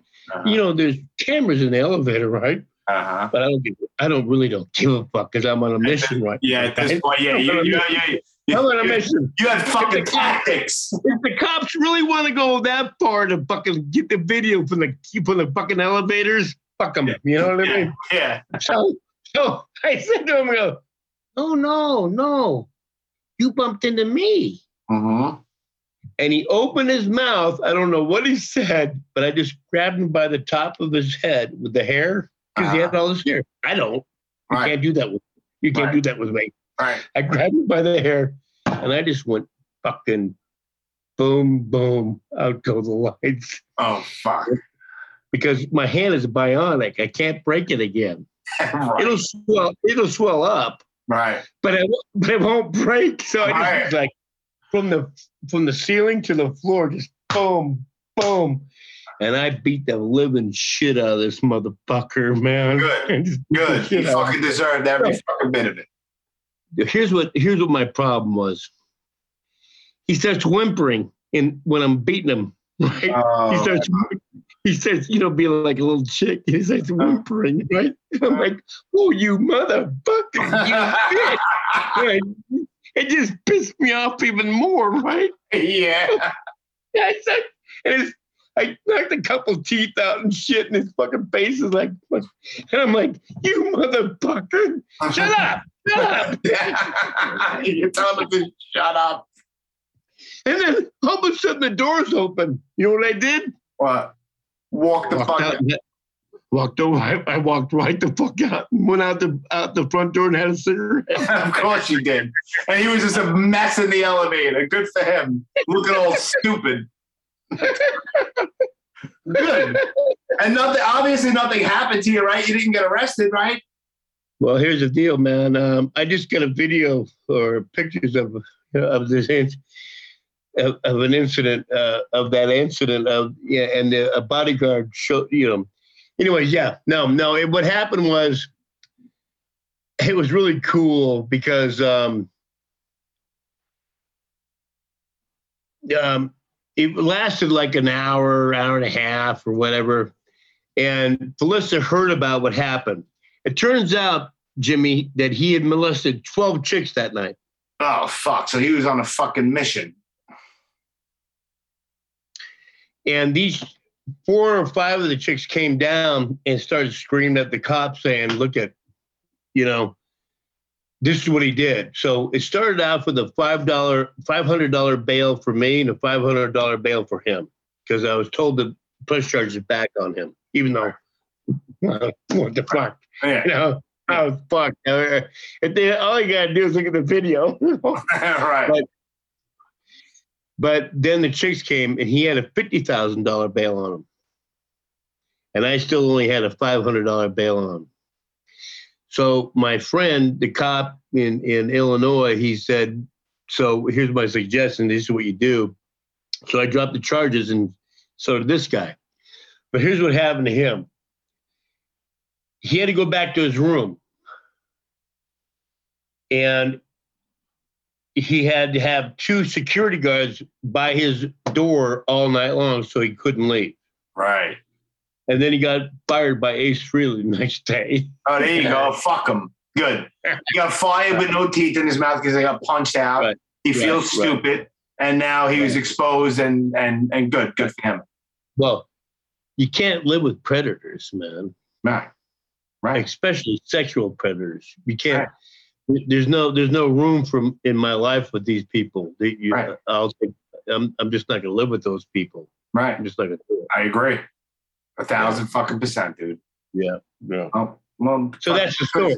Yeah. Fucking hats off to you. I mean, I've heard that story, but not as much detail, but I've heard it. And yeah, it's good for you, dude. I agree 1,000%. Well, it's like, you know, in a sense, or in a way, it's also like, well, you know, it's a terrible situation, but let's have some fun. Yeah. I love it, dude. That's fucking great. Let's have some fun with some scumbags. Yeah, exactly. Let's show what happens to scumbags. Let's make a nice example. To me, that's fun. It is. That's fucking great. That's entertainment. Yeah. 100%, dude. So there, yeah. And so there you have it. Do you have anything like, as far as like conventions and shit coming up or anything like that? What's going on? Anything? I'm doing Atlanta in February. Okay. Days of the Dead, Atlanta. Days of the Dead. I've never been to a Days of the Dead. Oh shit! They're a blast, dude. I know. It's just far. It's just far. You know. I know there's one in Chicago, but they have one in Vegas too. And Indianapolis and Chicago. Yeah. Listen to this, man. I'm gonna show you something on my phone, which is might be difficult, but you're gonna love this, man. All right. You know me, man. You know me, Jimmy. So listen to this. So I'm doing this show in Indianapolis. Well, let me back it up. I don't know why this shit happens to me, but it does, man. But anyways, so I have I'm obsessed with golf, you know? Okay. You know, I love playing golf. And I'm playing golf with my buddies in LA. And I'm finished playing golf. We're all talking after we finish. And I say, yeah, man, I'm doing this convention in Chicago called Days of the Dead. And Richard Dreyfuss is going to be there. Richard Dreyfuss. All right. Richard Dreyfuss, right. And because I'm not a fanboy about anybody, not even De Niro or Al Pacino. I mean, I'm just not. But for some reason I am with Richard Dreyfuss because I think he's just a brilliant actor. But anyway, so I say to them that I'm going to meet him in Chicago. And this guy named Richie Walters, who is part of my golfing group, he goes, oh, yeah? He goes, he's a good guy. He's a really nice guy. I'm like, I look at Richie and I'm like, because Richie, what he does is in Hollywood, he does, he signs contracts for songs to be in a movie. Okay. Not the whole thing, but a song, right? And I go, you know Richard Dreyfuss, man? Yeah. And he goes, yeah, he's really a nice guy. I go, you shitting me? He goes, no. Well, how do you know him? And he goes, well, Richard Dreyfuss lives in San Diego. He takes a train up from San Diego to L.A., Union Station, then takes an Uber to my dad's house in Westwood and plays poker with him once a week. No shit. I swear to fucking God, Jimmy. Oh, fuck. So you have it in. I was like, what the fuck? Are you kidding? How does this happen, right? I was just playing golf with this goddamn guy for 2 years. I didn't know this shit. You know? Right. I played golf with this the other guy that's in the group is a porno star. His name is Steve Holmes. I guess he's got like a, you know. Yeah. You know. Yeah. And I played with, all. Yeah. Play with these other guys that are all involved with, they're really interesting guys. Anyways, I didn't know it at the time. But anyway, so I go to Chicago. Richard's not there. The next one is Indianapolis. Dude, this is gonna blow you away. This is gonna blow you away, Jimmy. You're gonna go, you know what, man? Fuck, this is the coolest fucking story you ever told me. This is the coolest story you ever told me. So I go to Indianapolis, do my thing. Richard Dreyfuss is there. Nice. Alice Cooper's there. Corey Taylor's there. There's like everybody that's anybody is at this convention, and it's off the fucking hook. Days of the Dead, right? Right. So I'm sitting in my table. Tony Todd is next to me, Daniel Harris, and then Richard Dreyfuss. Okay. My manager comes up to me, goes, "Hey man," he goes, "You want to meet Richard Dreyfuss?" Because I already told him how much, you know, I'm not a fanboy, but I'm about as close to being a fanboy with him, right? Right. I mean, Josh, come on, Jimmy. It's fucking Hooper, man. It's fucking Hooper. Right. It's not a boating accident. Right. It wasn't a propeller. It wasn't Jack the Ripper. It was a shark. You're fucking great. You're fucking brilliant, dude. Good for you. Yeah, that's exactly right. And it's the way he delivered it. And you almost did it exactly like he did it. Good for One of my favorite movies ever. Come on, man. It's fucking brilliant. Yeah, are you kidding me, man? Yeah, man. And I've been a surfer my whole life. Oh, you know? Fuck. Yeah. No, my whole life I've been a surfer. So hearing about sharks is like, fuck. You know? Yeah. Uh-huh. We deal with sharks all the time. So anyway, so my manager comes up to me and goes, "Hey, man, you want to meet Richard Dreyfuss?" I'm like, look at shit. Richard, look at Jimmy. Richard Dreyfuss' line went out the door. Oh, I'm sure. Through the lobby, to the street, all weekend long. I'm sure. Now, I got sympathy for that kind of shit because, man, it's hard work to be like, well, it's not necessarily hard work, but it depends on who you are. Right. To be upbeat and be genuine and in the moment with each and every fan for fucking 10 hours is hard work. Yeah. I can only imagine. So I said to my manager, I said, no, man, I don't want to bug him, man. Look at, he's been fucking inundated, you know, because he's him, you know? Yeah. And he goes, no, it's okay. It's okay. I already talked to him. He's cool with it. And I said, so he's cool with meeting me? Does he, you know? And I didn't ask him if Richard Dreyfuss even knew who I was, right? It's a great story. It's really cool. Wait till I show you what I'm going to show you. No, you know, fuck, shit happens to me all the time, bro. Yeah. So I go no, and he goes no. He wants to meet you. I'm okay, fine, fuck. Now Richard Dreyfuss has a wife that's a Russian chick. It's a fucking gnarly ass bitch. Right, okay. I mean gnarly, like Gestapo shit. Right. All right. I know that's German, but whatever. Right. Same difference, right? Sure. So my manager comes over and goes, and it's on a Sunday, when it's slower for me, but not for Richard, right? And he goes, "Yeah, come on over. I'm going to introduce you to him." I said, "Fuck. God damn it. You know, I don't like to do this kind of shit, Jimmy." Yeah. You know what I mean? Yeah. You know, I don't like to impose on anybody. Right. You know? But my manager's like, "No, come on over." And I'm like, "Okay, God damn it." So I'm thinking in my head, my brain is going fast. How can I make Richard feel like this is not a piece of shit kind of encounter, you know? How do you break the ice with this guy? yeah, or something. You know, like it's not painful. You know what I mean? Yeah. Like, oh, here's another guy. So I go over there and I introduce myself, right? And he's like, hey, and he's got a smile on his face. He's being just like me or anybody else that has any kind of decency. Right.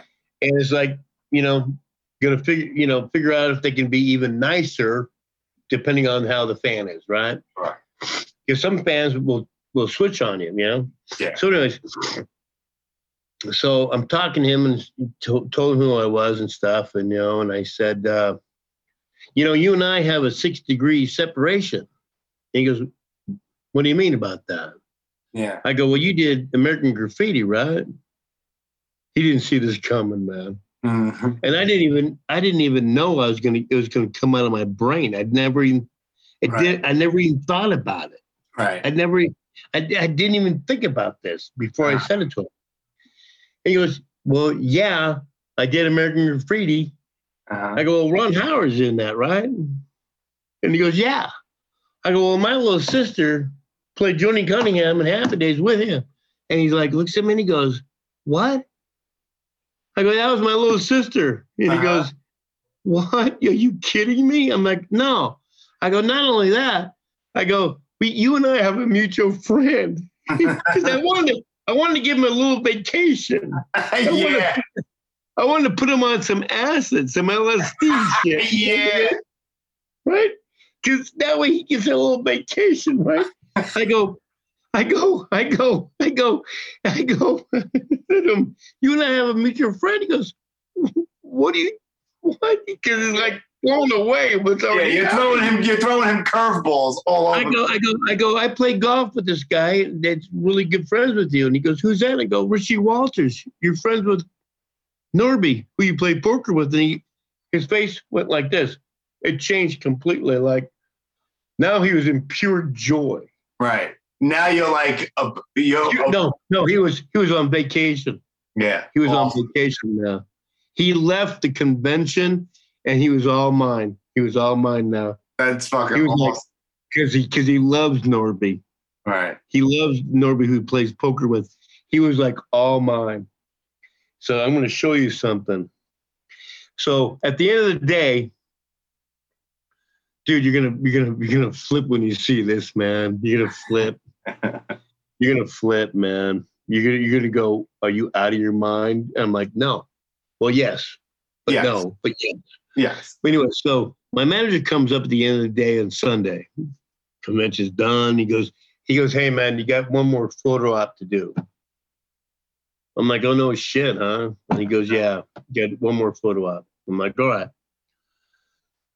So I packed, you know, had my shit packed up, and he goes, follow me. So we go to I already did photo ops that weekend. Right. So I go in the door, and there's a backdrop for the photo op. It's like a backdrop for the photo ops, right? And I walk around, and it's Richard Dreyfuss. Fucking awesome. Fucking awesome. No, Jimmy, I swear to fucking God. That's awesome, dude. And I go around and I see him. I'm like, what? And my manager looks at me and goes, no, he wants to do a photo op with you, man. That's like, fucking great. I'm like, you're kidding me, man. And I was so shy about it at first, you know. I'm like, and I thought, okay, fuck, God damn it. So I'm standing next to him before the photographer does his shit, and Richard Dreyfuss turns to the photographer and says, count me down to, you know, from 3 down to 1. And then let me know, you know, when you click. And he did. The photographer goes, 3, 2, 1. And this is what happened.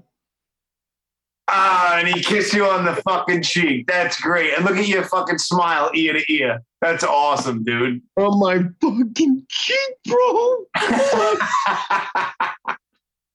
So you know what I did? You know me, man. You returned the fucking favor. That's awesome, dude. That's a moment for you, man, and that's awesome. No, that's iconic. That's just fucking stellar. That's just like, I can't even explain it to this day. Yeah. That's great, dude. He's a major star, man. I'm nowhere near him, man. He's a major fucking movie star, dude. Yeah. And this guy wanted to kiss me on the gut. I mean, can you let's think about this objectively. Okay. Who the fuck is gonna come up to me and fucking kiss me on the cheek, bro? Right. Yeah. I kissed you on the top of your head at the body on the night. Yeah, but you and I know each other, but yeah, you and I know each other, but not many people are going to come up and go, "Can I kiss you?" And you just right, kiss you on exactly. No, you can't. Right. Of course not. But him, fuck me. That's man. Awesome, dude. Maybe one day you'll fucking play golf with him or fucking poker with him. You'd shit yourself. He's supposed to be deadly in poker. I mean, deadly. So I'm pretty good at poker. I'm pretty good. But when Richie tells me, he says, "Look at Richard is really deadly at poker." I'm like, he's something not to be fucked with. Right. Yeah, I'm not deadly. So right. I don't want any part of that shit. Right. Yeah. Yeah, but listen, if you get your ass kicked by Richard Dreyfuss of all people in poker, I think you'd be all right with that. Well, it depends on how much money do you do. True. Yeah, he's not playing for $3 either. That guy. No, he's playing for thousands of dollars. I don't want to get into that shit. Right. Yeah, you'll get all fucked up. Yeah, I get my ass whooped. Yeah. And I'm just admitting it. Like, yeah, I'm really good at poker, but not like this guy. Nah, fuck that. Or Jennifer Tilly, or there's some people that are out there, bro, that are really fucking good. You know, Jennifer Tilly's good at poker. Oh fuck, dude, you've never seen her on TV? No. Oh, she's on TV all the time. Oh, really? She's a fucking player, dude. Really? Oh no. She's dead, Jennifer Tilly. And here's what she does. She always shows up with her tits hanging out. Of course she does.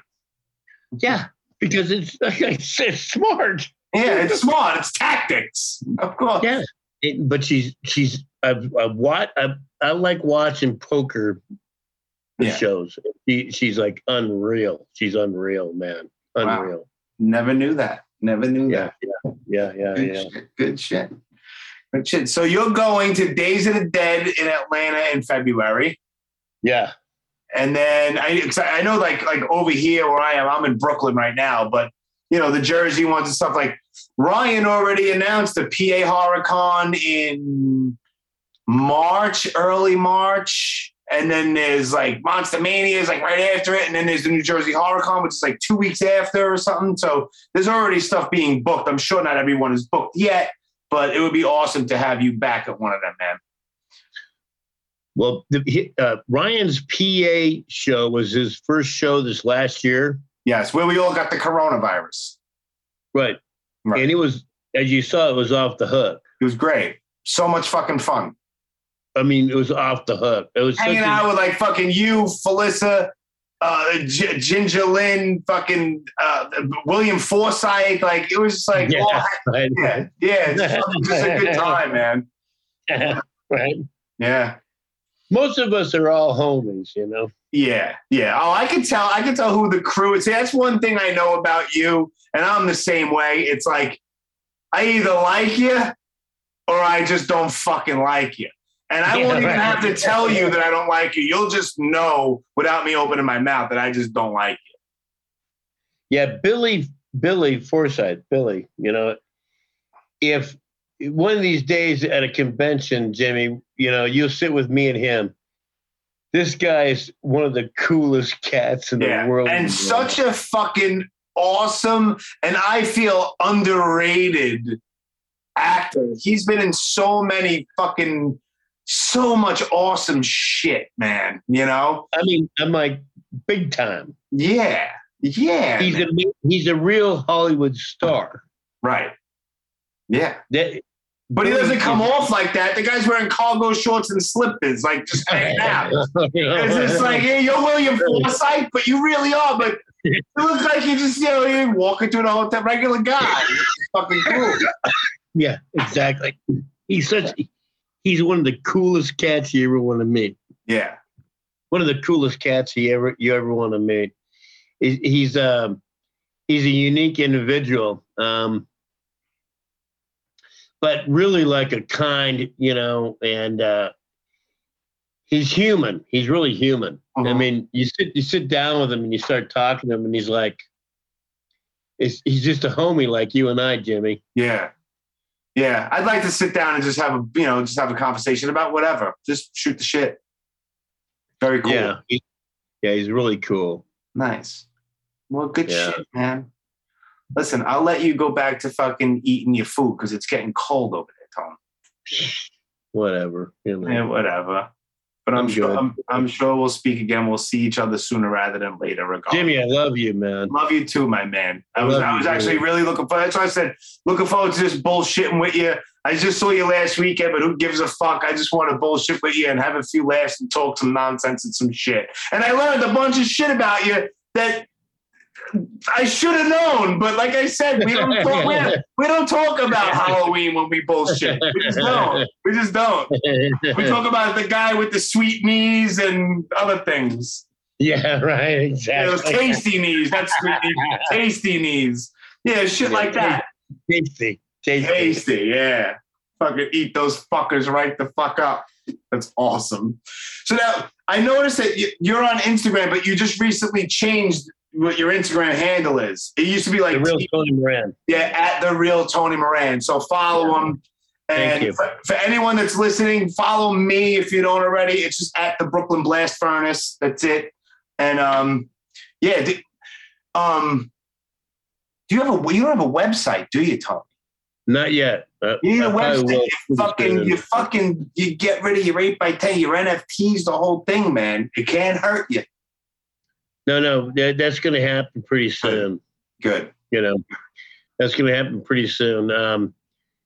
There's so much. It's so big what's happening there that it's like an avalanche that I'm trying to keep up with right now, which in a good way. And I'll handle it. We're all going to handle it, you know, and everybody's going to be able to figure it out really easily to do what they want to do with me and all that. So awesome. But my main thing is like, you know, I really appreciate you for having me on your show. I appreciate your time. And I love you, Jimmy. You know that. I love you, Jimmy. I do know that. You've always been really fucking genuine to me. Yeah, because you're a real dude, and I picked that up right off the bat. Yeah, you've always been clean and clear. Yeah, and I appreciate that. And anytime. You're one of the only people that. Well, you're the only person I've ever done anything with, as far as podcasts or interviews, in a couple of years. And I appreciate that, dude. Sincerely. But you're my boy. You're my boy. You're like Uncle Tony, man. You're my boy. 100%. 100%. And I'm proud of you. I'm proud of you. Proud of you, too. Like I said earlier, I'm so happy that, yes, it might be an avalanche, but you're doing so much good shit. And you told me, Nikki was there. You told me at the Showboat when you weren't at your table. It was off to the side somewhere. And you said that it was like you're doing like the greatest that you've been in like your whole life right now. And there's so much good going on. And I couldn't be happier for you, dude. I really couldn't be happier for you. Yeah, I love you guys. Yeah. And if I ever get married, you're going to fucking marry me. I won't charge you like I do the other people either. I don't give a fuck. I support you. I don't give a fuck. I don't need no deals. I don't give a fuck. You're my friend. I fucking you support your friends first. That's it. Yeah, I got a whole thing I'm doing in Michigan this year though. That awesome. Good. I'm gonna post it. It's gonna be fucking awesome. I'm sure. I'm sure. I may need to fly you and Nikki out just to watch this shit. I'm fucking in. I'm in all day long. Let us know a little bit beforehand. I'll make fucking plans and I'll go to watch. Yeah, exactly. It's the coolest. It's the coolest thing marrying people because it's like it's such an intimate thing, you know. But then you get the Michael Myers thing, and it's like I figured out how to balance the two out, you know. It's like, Good. It's fucking great, dude. Yeah. So, like I said, sincerely, I'm so fucking happy for you, man. Even Nikki says it. She told you. She told me in private. You're like her favorite fucking person, and she means it. She's another one with no filter, and she calls it how she sees it. And sometimes, you know, it's a little crazy, but she's real with her. She's real with her opinions and what she says. And you know, she doesn't just say that to you to blow smoke up your ass. She said it to me countless fucking times. That's the only reason why I'm doing this interview. And Nikki also is like, there's no fucking way I'd be doing this if you were blowing some smoke up my ass. Right. Yeah, I'm not. I don't blow smoke, period. Like I said, if I like you, you'll know. If you don't, if I don't like you, I wouldn't. You're my blood. I would have met you once, gave you your bucket, whatever it is, got your 8x10, and that would have been that. If that was the case, just to have it as a part of my collection, but that's not the case, obviously. Yeah. Well, my man, listen. I love you, Jimmy. I love you too, my man. And go eat your dinner. Be safe. This is going to come out in a couple of weeks. I have a couple that's already recorded that I'm going to, and I think. This is podcast time when we're talking right now in real life, but on next Tuesday, I'm recording with Felissa. Oh, cool. Yeah. Cool. Excellent. Yeah. Excellent. So she's always fucking fun to bullshit with. Yeah. 100%. So I have a couple and I drop them every Friday at noon Eastern time. So yours is in a couple of weeks, but obviously I'll text you. I'll let you know everything, but it'll all be up. Of course. We'll promote all your shit and put it all. Don't worry about this shit. Don't worry about that. Yeah. I'm not worried about it. I'm just letting you know. All right. Okay, my man. Tony, always a fucking pleasure. Always fun to bullshit with you. I could talk to you all fucking night long. I love you, Jimmy. Love you too, my man. Be safe. You too, man. Later, brother.